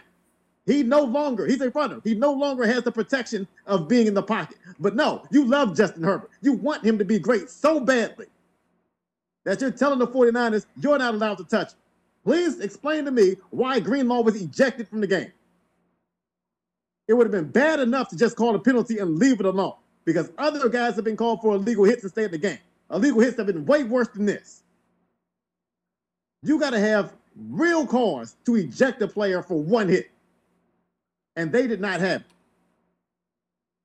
So to try that hard to make Justin Herbert the golden child, it's one thing for Brandon Staley and that coaching staff to try to make Justin Herbert the, the golden child of the league. For the referees to be in on this is ridiculous. So blowing the whistle on that because I, I, I just can't stand seeing stuff like that. And again, had that cost the 49ers the game, it would be a bigger discussion than it is, at least for me.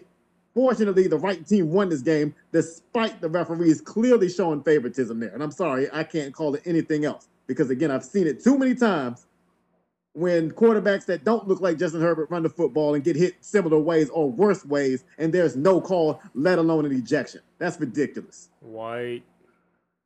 That, that's it. That's it. there's, there's no way around it when you see a play like that. Now, getting back to the 49ers, because I do want to at least talk about the winning team for a little bit. I do, and Patrick touched on this, I appreciate the approach with Elijah Mitchell. It would have been easy to say Christian McCaffrey's the prize pickup of the trade deadline. It's his backfield now, just like it was in Carolina. That's what we got him for. Mitchell has earned the right to get playing time in this offense. He's had trouble staying healthy as well. And we've talked about a few running backs that have had that. Mitchell has had problems staying healthy for the year and a half he's been in the league. But when healthy, he has been excellent. And when you watch this game, he was a far more effective runner. McCaffrey, of course, does it in the passing game. But as pure runners, Mitchell was the more effective running back. And as a result, Mitchell actually got more carries in this game than McCaffrey did. And so I have to give a big round of applause to the 49ers for that because that might not have been the popular thing to do, but the 49ers stuck to the guns of who they are. Run the football, run the football, and run it some more. Even with all these explosive receivers you have, stick to who you are. Don't try to win because of Jimmy Garoppolo. Just try to win with them and give Elijah Mitchell the work that he's earned. And if there's ever a game where Mitchell's less effective, then give McCaffrey more work. I have no problem with that. But the fact that they're at least willing to say, you know what, we're going to go with the hot running back, even if the hot running back is not the big name, not the superstar guy, not the guy who's on the promos for this game. So I give a lot of credit to the 49ers for on a day where we've criticized and bashed a lot of coaches for poor decisions, poor approaches to games. The 49ers had the right approach, at least with their backfield situation. And, you know, of course, with the game on the line, you know, Justin Herbert ends the game with an interception. I won't get on him too hard because his arm did get hit. Credit to Charles Omenihu for coming in there and, and hitting the arm to, to make it a poor throw.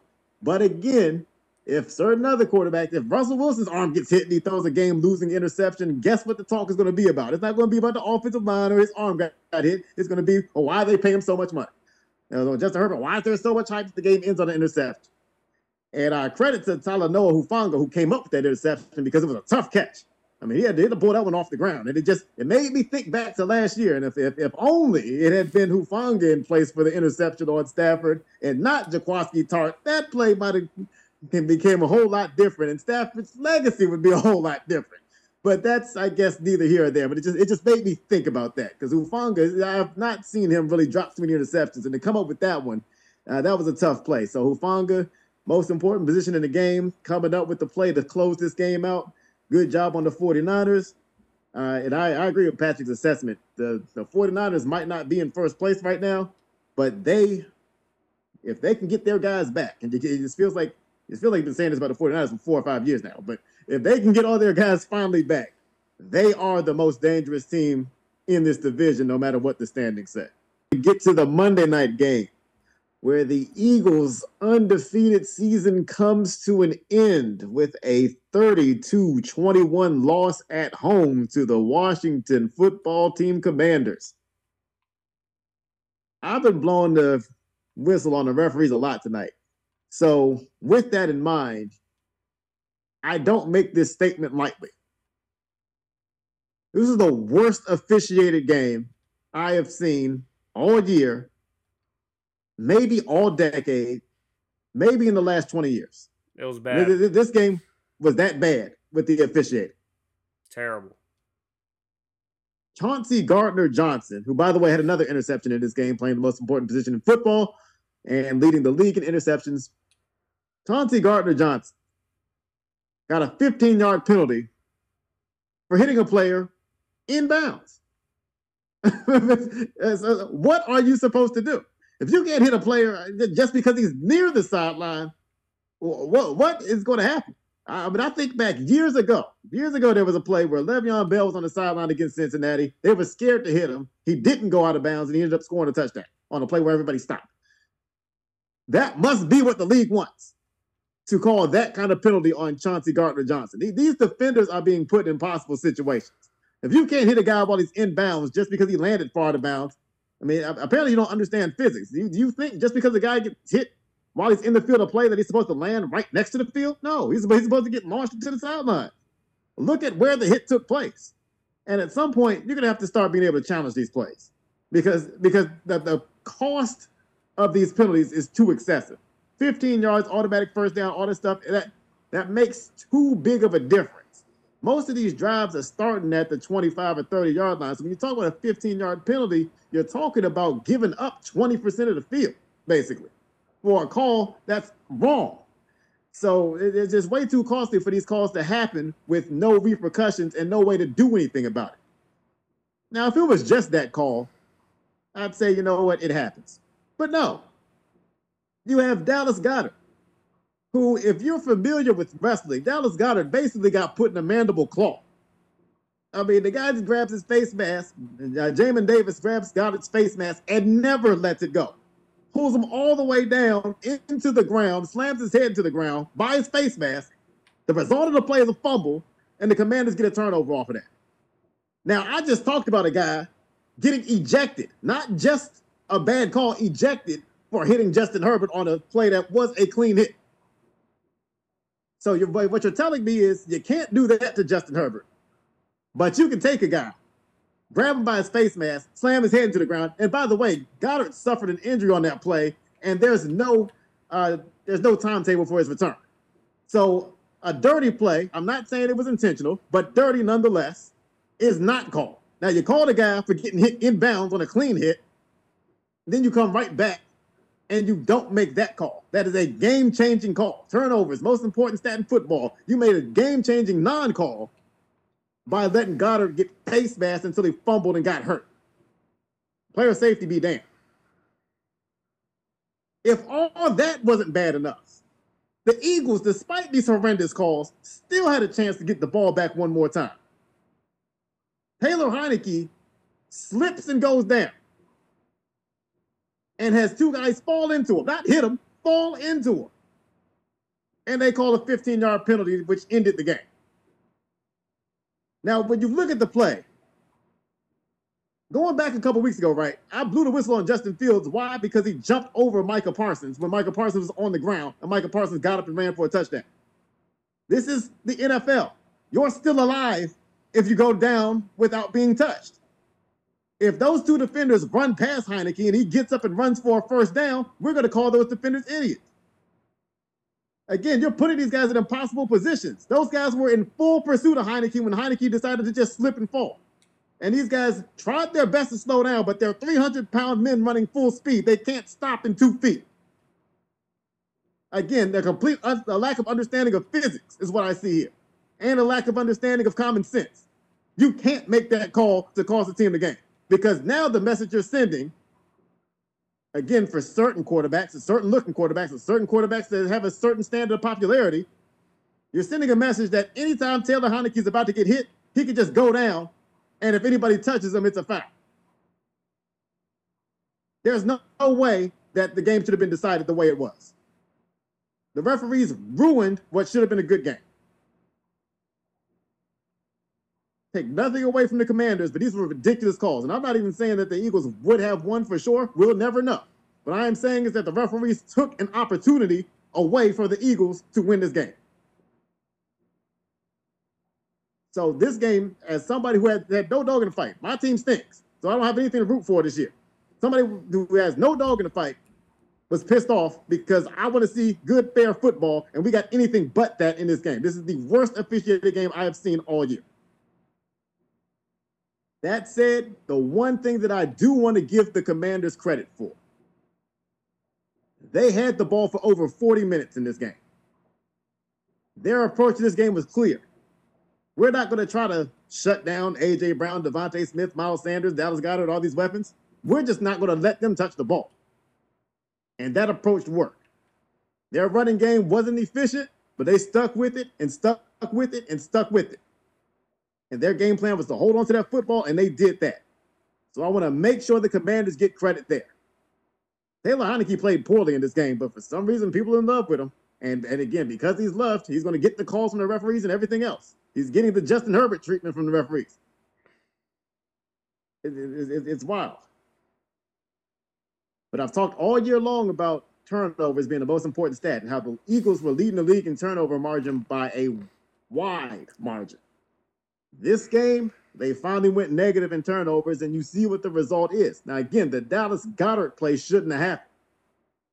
But Darrick Forrest made a nice play to get an interception. There was some luck involved there, too. But it was a nice play to get an interception. Uh, the other turnover, Quez Watkins is behind the defense and for some reason falls down when he catches the ball.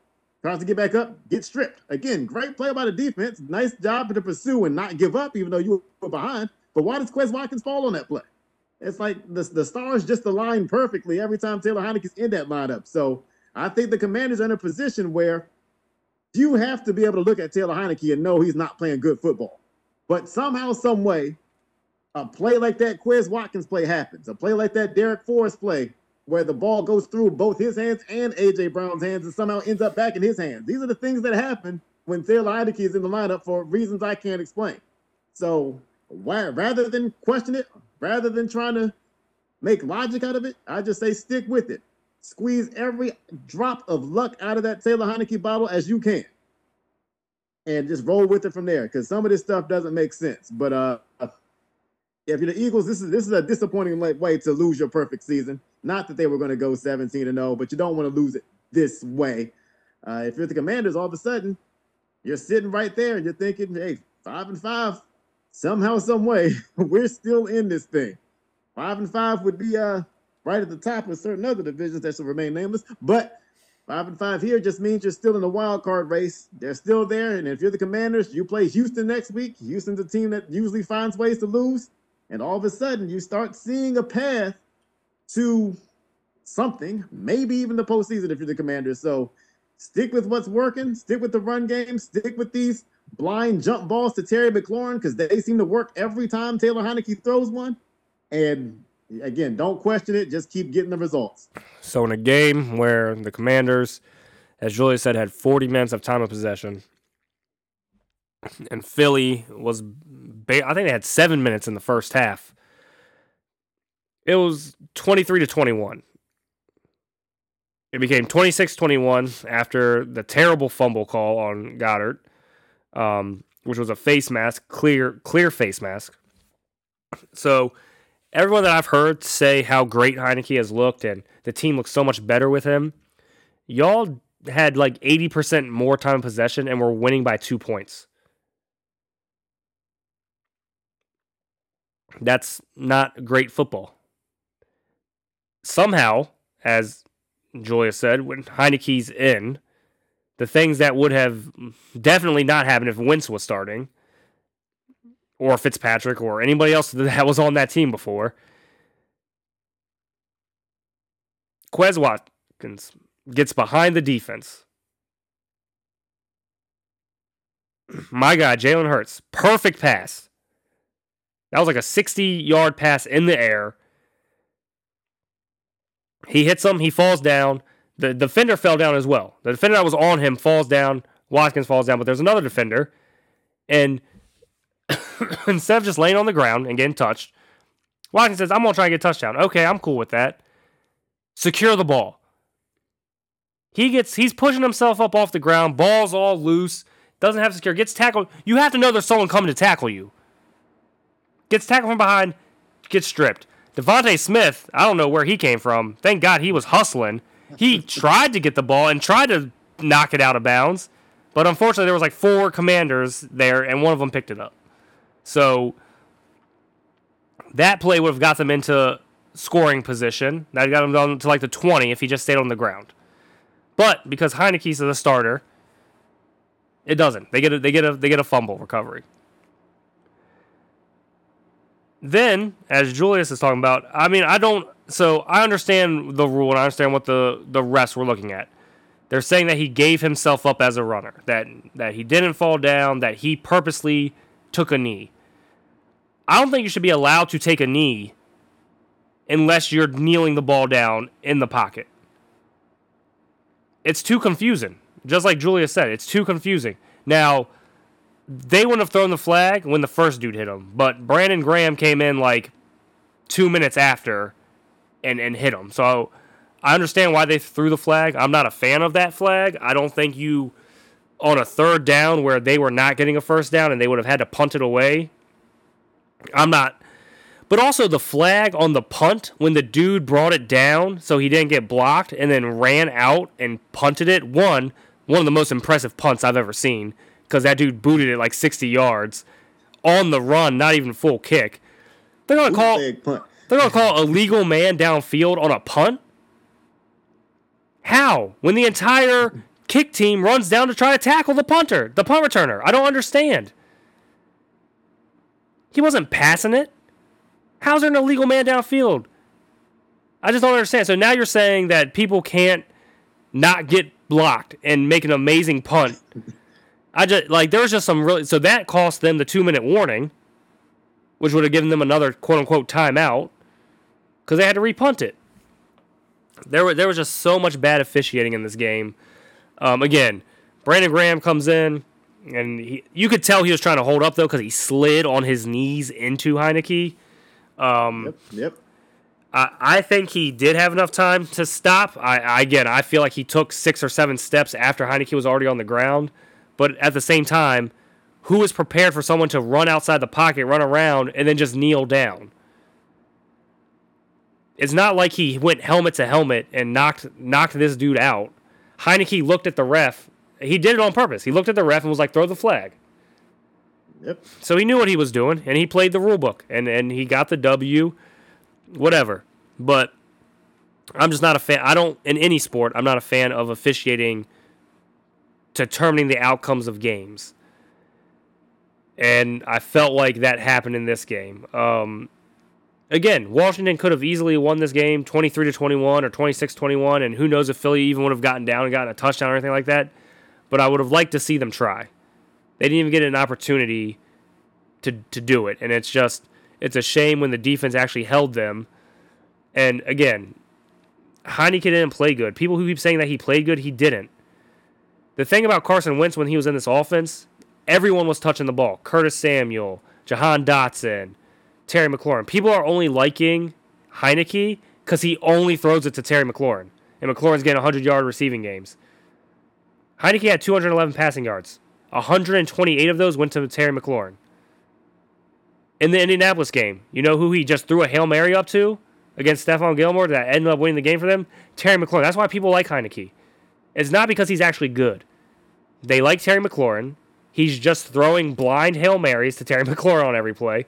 If anyone was watching that game last night, Heinicke missed so many passes over everyone's head. Eagles were playing a cover two, and he threw it over the cover two safety's head. I'm just saying, anyone who watches the game can't sit here and tell me that he's good. He's not. And that's not a knock on him. That's not a knock on Taylor Heinicke. He's doing what he's told to do. He's coming into the games, he's managing the games, and he has a great story. And I great for him that he made the NFL and he's won games in the NFL and stuff. But we seen him for a full season when Fitzpatrick got hurt last year. They didn't make the playoffs. So I, I don't I don't know what the Commanders fans want. They I know they're in love because they're winning and they went 3 and 1 with him as their as the starter and and you know again winning solves everything. This isn't you're one you're losing draft capital where you could have gotten maybe a franchise quarterback to just be mediocre for for another 10 years. I'm just going to say the Commanders won because Dan Snyder said he might sell the franchise. I think there's just good karma with Snyder potentially not going to be the owner anymore. And um, I think that's why they got the W. But a terrible way for Philly to get their first loss. Um, I think it's good they got their first loss in the division, though, because I think that this is definitely going to make them change up their game plans and how they approach games moving forward. Um, I think it's going to give them a little more sense of urgency because you know it's it's not blowing people out. It was the first time not having a lead going into the second half. Like I think this is good for a championship contending team. They need to have adversity. They they need to be punched in the mouth and kind of realize that they can lose, right? And everything goes wrong. So I think this actually probably is a good thing for them because um, you might see a more inspired Philadelphia team uh, after this loss. And the last thing I have to say to the NFL, um, there's been a lot of tweets and a lot of uh, players coming out in recent weeks talking about turf versus grass. Um, I feel like I brought this up a few weeks ago in our podcast and was kind of ahead of the curve.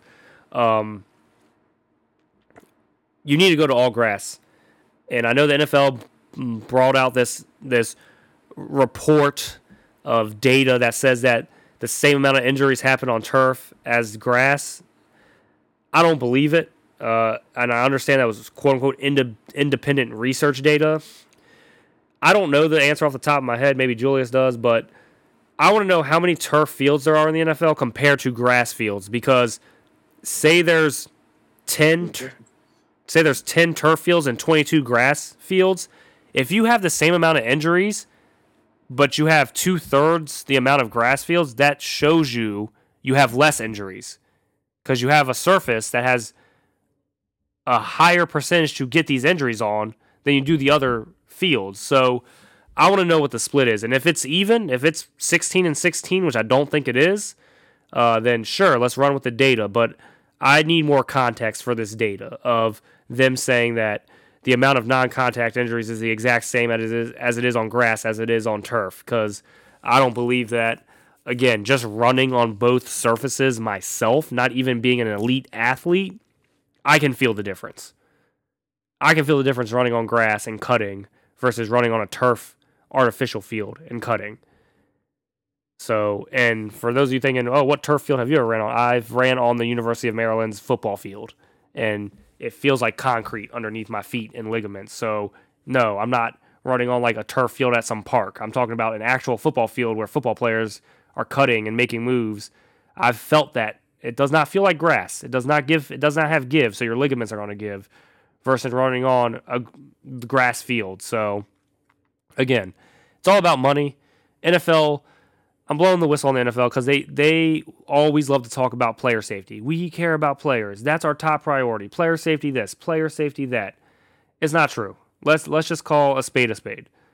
If that was true, they'd have grass fields everywhere. Everyone can afford it. I don't want to hear an owner saying they can't afford it. The NFL can afford it. They're a multi-billion dollar a year industry. They can afford it. If you care about player safety, I don't. I'm with I'm with Julius. I don't know what's going on with this Stafford concussion thing, but guess what? I've seen so many hits to the head, and and Juju Smith Schuster locked his fingers up in that game, which was which was nasty, and you don't like to see that. But I've seen so many guys get hit in the head, and if you don't watch linemen, offense and defensive linemen hit their heads and do all this stuff all the time throughout the game, ain't nobody pulling these guys out and having them get checked. I forget what game I was watching this week, and a receiver got hit, laid on the ground for, I don't know, 10, 15 seconds after getting hit in the head, got up, kind of shook his head, and went back into the huddle. No one came on the field to stop and tell him to go get checked out. And that's the thing I'm talking about. No one's going to protect these players. That was my big deal with the whole Tua thing. In the Buffalo Bills game, it looked like he shook his head, fell down to the ground, and they're going to tell me it's a back injury. And if it is a back injury, okay, cool. It didn't look like a back injury. Someone needs to pull that guy out of the game for his own safety. And it doesn't need to just be quarterbacks. You all need to protect all your players. The fact that you say player safety this, we're changing rules for player safety. We're not going to be allowed to do kick and punt returns anymore. We're not going to be able to do this because of player safety. Make the real changes that are going to make a difference. I'm, I'm tired of it. Don't tell me player safety if you actually don't care about player safety. Now, moving on into other sports things, but before before we do that, I just want to co-sign what Patrick said. The player safety thing, uh, we just see too many inconsistencies. Uh, once again, just just with the Dallas Goedert situation, the fact that you can grab a guy by his face mask and slam him into the ground head first, you can, like I said, put the man in a mandible claw and then basically DDT him into the ground and not get a flag for it. But it's a flag for falling into Taylor Heinicke, and I just want to re-emphasize that we saw Quez Watkins fall down, get up, and keep going and fumble. But my point being, fall you can fall down and get up sometimes in the NFL. This, is not college. In college, I would have understood that call against Taylor Heinicke or for Taylor Heinicke. In the NFL, you can fall down and get up. So uh, you can't put these players in these positions where a guy can just randomly decide to fall down and then you make a judgment call on whether or not he gave himself up or whether or not he can be touched. Because again, that means if you're a quarterback, anytime you see yourself about to get sacked, you should just throw yourself down in front of the defensive player and get a 15 yard penalty every time. Ridiculous. Now, to get into what's going on around the world of sports, I got to blow a couple of whistles here. This this this segment, I try to I try not to do this, but sometimes my hand is forced. Got to blow the whistle on Brennan Armstrong, quarterback out of Virginia. You cannot throw two pick sixes in the first 16 seconds of a game. And I, but I don't know what's going on with Brennan Armstrong because last year he looked like a pretty solid quarterback. There were high hopes for him this year. And, you know, at, at a time like this, it, it's difficult to talk bad about the University of Virginia considering what they're going through right now. But I still got to do it because I got a job to do here. And, and this, this, if you watched it, you, you needed Virginia to come out and set a tone, and they just set a tone the wrong way. Now, granted, it should have been two pick sixes in like 25 seconds. For whatever reason, the clock didn't start on the first pick six until after the ball was caught. So I'm blowing the whistle on the timekeeper because where are you to start the game? But yeah, two pick sixes to start the game off in 16 seconds. I, yeah, the teams that do that, I can pretty much assure you have never won a football game at any level if you're doing that. Uh, I'm also blowing the whistle on Josh Giddey. Now he's one of my favorite young players with the Thunder. The Thunder have have some nice young talent. They just got to let these guys play and stop tanking all the time. But uh, Josh Giddey got a turnover in a game recently where he casually took an inbounds pass and threw it off the back of the backboard. You, you, you can't have that. And he tried to catch it off the backboard real quick and throw it in like it didn't happen. Like the referee was supposed to miss all of that. But no, you, you, can't have a turnover because you're throwing the ball off the back of the backboard off of inbounds. The, inbounds play, an uncontested inbounds, by the way. It's not like he was pressured on the baseline or anything. Uncontested inbounds, you can't do that. So I'm blowing the whistle on him. Josh Giddey's a good young player, but he had a terrible moment there. Uh, going over to mixed martial arts for a second, I was uh, rooting for Israel Adesanya this past weekend. He took on Alex Pereira in a fight, championship fight. Uh, Pereira, of course, anybody who didn't know that Pereira had beaten Adesanya in a previous life in kickboxing, knew before this fight because they talked about it so much. And so I was rooting for Adesanya to get that payback. Again, I I love the UFC's approach more than boxing because these UFC guys look for the smoke, look for the challenges. So Adesanya's looking for that guy who knocked him out in a previous life and said, I want that fight. Adesanya was winning this fight through four rounds. He just had to make it through the last round and he would have won this fight. And he had a moment where he had Pereira on the ropes if the octagon had ropes. But that last round, Pereira comes through, lands a couple shots, and Pereira's a huge puncher. Huge puncher. He's, he's huge for for that weight class. They, they didn't look like two fighters that were fighting in the same weight class. Uh, but yeah, he caught Pereira caught Adesanya with some shots and ended that fight. I did not think it was an early stoppage. Some people thought it was. I thought it was a good stoppage, but uh, just just tough to see because I was rooting for Adesanya to, to, to get his payback there. But I get to give Pereira the credit for hanging in a fight that he was losing and being able to pull it out uh, with a knockout victory in the last round. Uh, there was another really thrilling fight uh, on that same fight card between Dustin Poirier and Michael Chandler. Uh, that was a fight that was back and forth, a ton of blood in that fight. So if you, if you like that, there was plenty of that going on. Uh, good back and forth fight. Poirier ends up winning via submission. Uh, actually, he gotten that submission hold off of a takedown from Michael Chandler. So Poirier was able to quickly turn the tables there and get the job done. Uh, Michael Chandler, I've watched him a few times now. Uh, he's relatively new to UFC. He fought in Bellator for a long time. He's kind of a, a late comer. He, he was already in his early to mid 30s by the time he got to UFC. But every Michael Chandler fight has been highly entertaining. Every one that I've seen.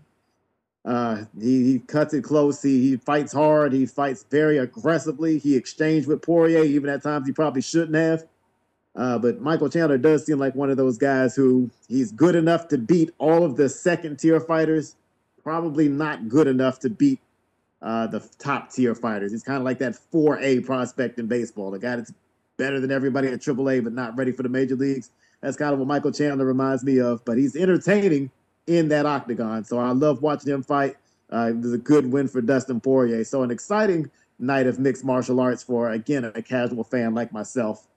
Um, I want to talk a little bit about the Rookie of the Year awards. They came out in baseball. We're still waiting on some other awards to come out, but uh, Julio Rodriguez named American League MVP, rightfully so. Uh, the man had a major impact on the team from day one. He's an exciting player. He does everything well and does it with flair. He was able to lead a team that hadn't been to a, the playoffs. I don't know if they've been in the playoffs in his lifetime before this year. And you know, for him to come in and have that much of an impact from day one, uh, he lived up to and exceeded any hype that there was out there about him. Uh, he was able to edge out Adley Rutschman for the Rookie of the Year award. Uh, would have been interesting had the Orioles allowed Rutschman to come to the major league sooner to see how that rookie of the year race would have turned out. Because if the if the award was given for who was rookie of the year from July to the end of the season, Rutschman might might have won it. But uh, for the overall season, uh, Rodriguez was the right pick, and I'm happy to see that. Uh, for the National League, Michael Harris the second, Braves outfielder, wins the National League Rookie of the Year award. I will say this: I have no argument against Harris winning the Rookie of the Year. He had one of the better, well-rounded seasons you'll see from a rookie outfielder. And again, like Rodriguez, he just did everything well. Did not quite with the same flair, not quite with the same showmanship as Rodriguez, but Harris uh, showed no weakness in his game, and I'm, I'm excited to see what he turns into because he's only 21 years old. Uh, extremely bright future.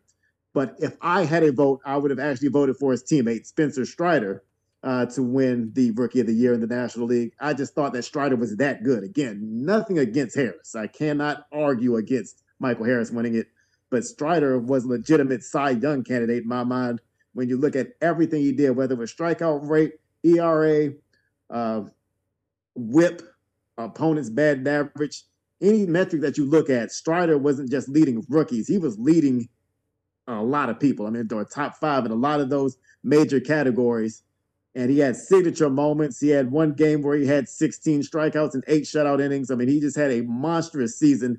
And again, uh, I don't know if it's because he didn't pitch enough innings or whatever the case might have been, but uh, Strider would have been my vote. But uh, again, no knock on Michael Harris II, well deserved. So congratulations to the Rookie Year winners, Julio Rodriguez in the American League, Michael Harris II in the National League. And uh, the last thing, uh, just uh, tough weekend of college football for Patrick and I. Uh, there's nothing good to talk about. I'll let Patrick talk about his Terrapins, but uh, my Wolfpack, uh, again, without Devin Leary, who's out for the season, our preseason ACC Player of the Year, certainly won't win that award postseason, unfortunately. Uh, he's out. The team hasn't looked the same since. You're they're going up against Boston College. You're supposed to win that game even without Leary. You're double digit favorites going into that game. You have a 20 to 7 lead in the second half, and you can't close that game out. That is a terrible loss for the Wolfpack. Uh, NC State came into that game number 16 in the country. To me, they should fall completely out of the top 25 because that's how bad of a loss it was to Boston College. And it's just uh, real disappointing to see. And uh, just another promising looking season for NC State falling apart at the end. Uh, so disappointing to see there. Um, the, the one team that had a good uh, good weekend for as far as teams I was kind of rooting for was TCU. Uh, so I feel like t- everybody's waiting for TCU to fall out of the playoff picture. Nobody wants them there, and that's kind of the feeling I get. So I think there was a lot of hope that TCU would lose to Texas. Texas Christian pulls off that win, stays undefeated. I'm rooting for them to get to the playoff. I just feel like the teams behind them had their opportunities and uh, didn't didn't capitalize when they needed to. Uh, if Tennessee were to get in or somebody like that, I wouldn't be too upset, but I've seen enough SEC bias over the years. I want to see a new conference have a chance. So I'm continue to root for TCU, and especially now that NC State's out of it, and not that they were in the playoff picture, but just out of it as far as really meeting any type of goals for this season. TCU will be my honorary team moving forward. Yeah, first and foremost, um, moment of silence for the three students who lost their lives at the University of Virginia. Uh, terrible, terrible moment. Um, I think I read somewhere that's the 15th mass shooting on, at a college campus this year. Um, also at the University of Idaho, there was four kids found dead in off-campus housing.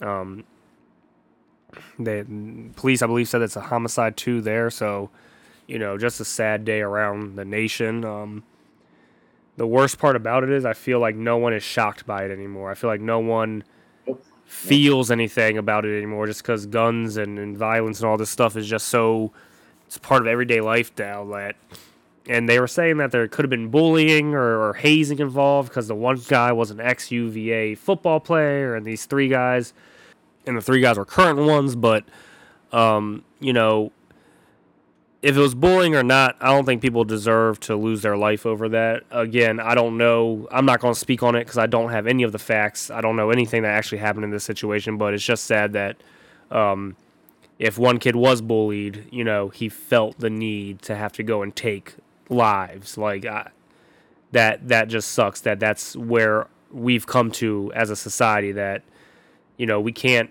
ever talk or come to resolutions or or were too man, man enough to apologize to someone for doing them wrong. You know, it's just it's now essentially becoming I'm gonna take your life if you mess with me, and, and it just sucks that three kids had to lose their lives over whatever happened and transpired down there. Um, moving into the sports, I'll just talk to kind of what Julius touched on already. Uh, had that thing won. The bell, the bell t- cost him that match.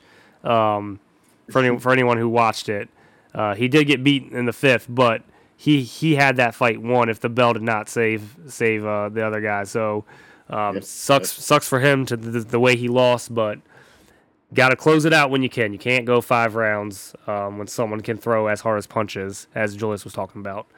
Um, moving on to baseball, I got a real gripe with who won Manager of the Year in the American League. I'm not a huge Buck Showalter fan as it is um, in the NL, but if you're going to give it to someone, I would have given it to Dave Roberts just because he had the best team all year in the entire MLB. Um, I feel like the Mets not winning their division and just collapsing. I felt like shouldn't he should not have won Manager of the Year. But anyway, Buck Showalter won. Um, Terry Francona won uh, from the Guardians, and I'm not saying he didn't deserve it because I think he did a hell of a job this year. He had the youngest team in baseball the entire year and they got even younger as the year progressed, which is hard to do. Um, and they made the playoffs. They they made the ALDS, and you know all that's great. But as everyone says, this is a regular season award, right? So they made the playoffs. They won their division. Their division wasn't that strong, though. Let's be honest. Their division wasn't that good. Hyde from the Orioles should have won Manager of the Year. Not only are you in a division with the Yankees, you also were with the Rays, the Blue Jays, the Red Sox, and yourself. Three of those teams made the playoffs. And you were contending for a wild card spot after being the worst team in baseball essentially last year. The turnaround is amazing. There has not been a buzz in baseball in Baltimore in August for decades. So I, I'm I'm kind of disappointed that that he didn't win Manager of the Year. Again, Francona did a hell of a job. He had a young team. They made the playoffs, but that division was much weaker than the division the Orioles are in. And the fact that I feel like that didn't get consideration kind of um, that makes me a little bit mad. So I, am not happy about that. Have no problem with who won Rookie of the Years. Uh, I kind of agree with Julius though. Like I nothing to take away from Michael Harris, but I think Strider had a better season.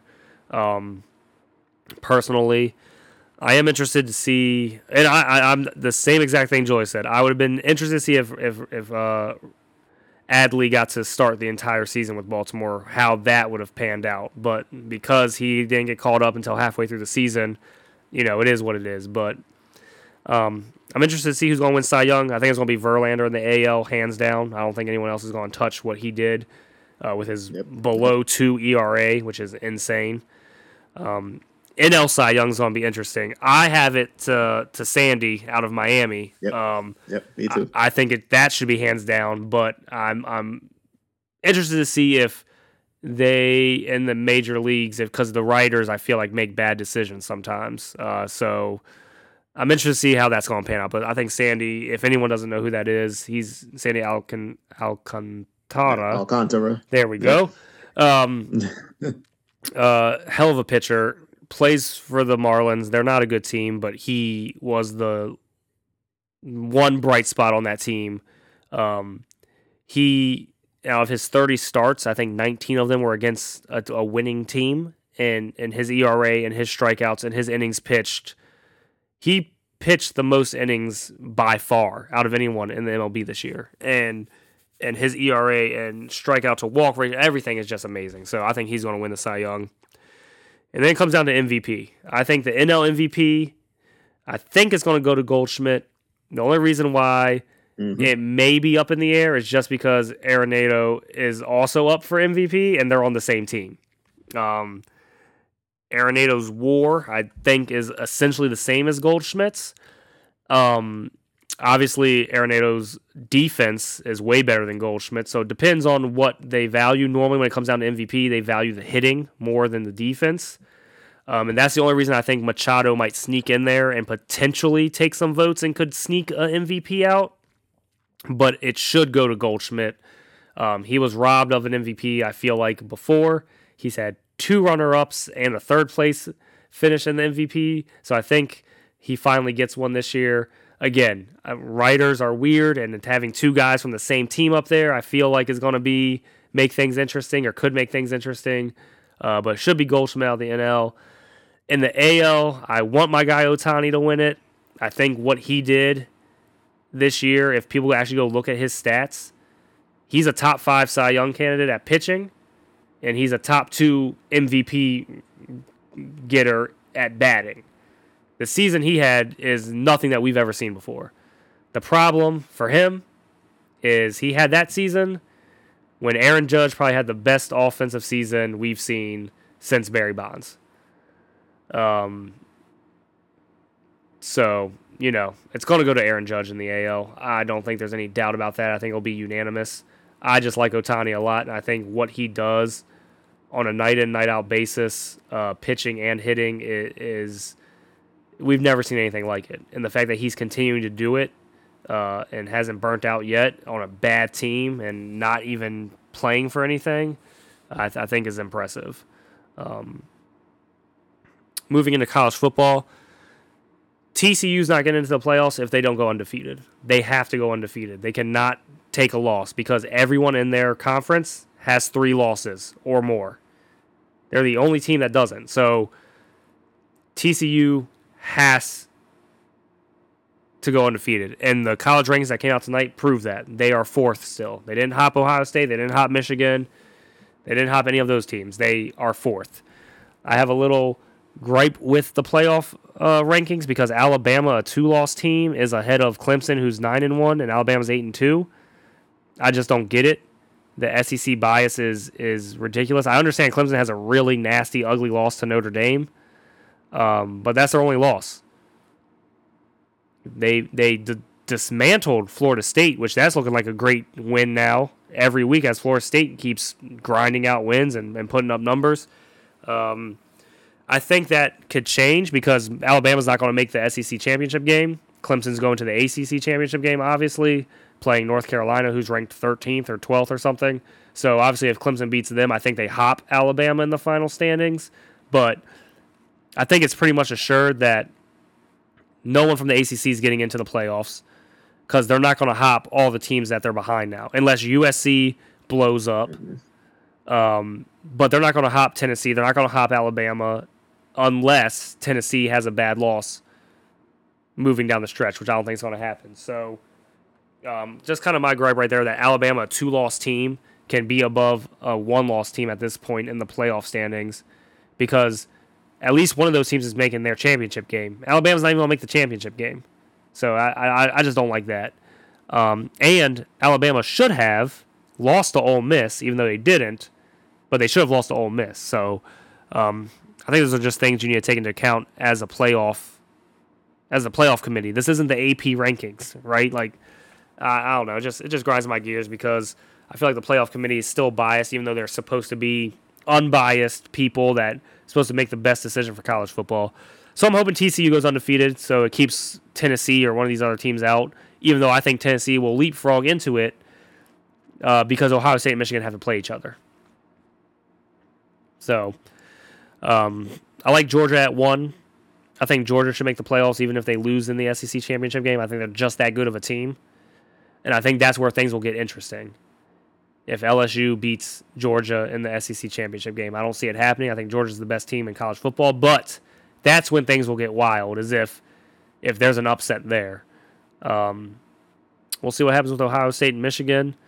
But I'm pretty sure the Pac-12 and the ACC are not going to have teams in in the playoffs. Uh, Big Ten will probably get one because it's going to be Ohio State or Michigan. Um, then after that, you could three you could see three SEC teams.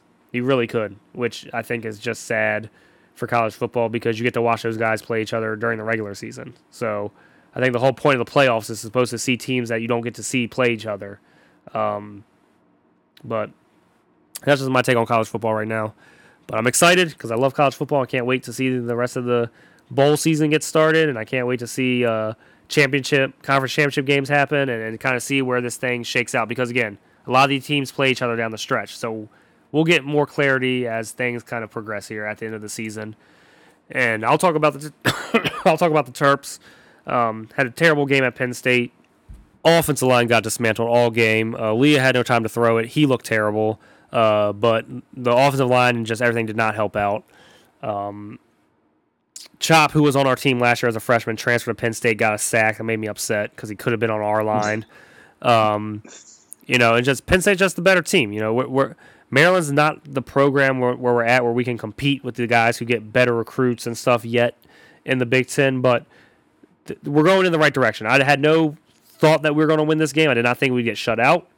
Um, but our offense just couldn't do anything, and then you had some turnovers and you just had some bad plays that um, you're not going to win many games like that anyway, even if you're not playing a Penn State. So, um, you know, dis- disappointing uh, stretch here. We get Ohio State this week. I, I think that's going to be another massacre, but it's in Maryland, so maybe maybe we can pull out a, a victory. Last time Ohio State was in Maryland, we almost beat Dwayne Haskins uh, in Ohio State. So you know it's possible. You never know. College football. That's the thing. Any any given Saturday, anything can happen in college football. So, um, pretty sure it's going to be a blowout. But we're at home. Maybe Ohio State doesn't travel well and and and has a hiccup game. Who knows? But um, you know. I'm I'm I'm impressed with what Maryland and Locks has done to turn around that football program. We, there was never hope ever with that football program for the last decade. So for him to come in and give us hope, and we're already locked in for a bowl, you know, it just makes makes the college football season more exciting for for me. All right, that's going to wrap up this episode of the Two Guys Four Balls podcast. As always, follow us at Two Guys Four Balls podcast. That's on Facebook, it's on Instagram, Twitter. Um, we appreciate everyone listening and giving us feedback and giving us comments and questions. We love to answer them. Um, as always, you know, we'll be back next week with our week 11 analysis, and we are really starting to get into the meat of the NFL schedule, and things are going to start coming down to playoff implications here soon. So, you know, getting really excited. College football, like I said, is wrapping up. Uh, NBA and NHL are getting started, so we got a lot of exciting things to talk about in the future. Thank you for listening to the Two Guys, Four Balls podcast.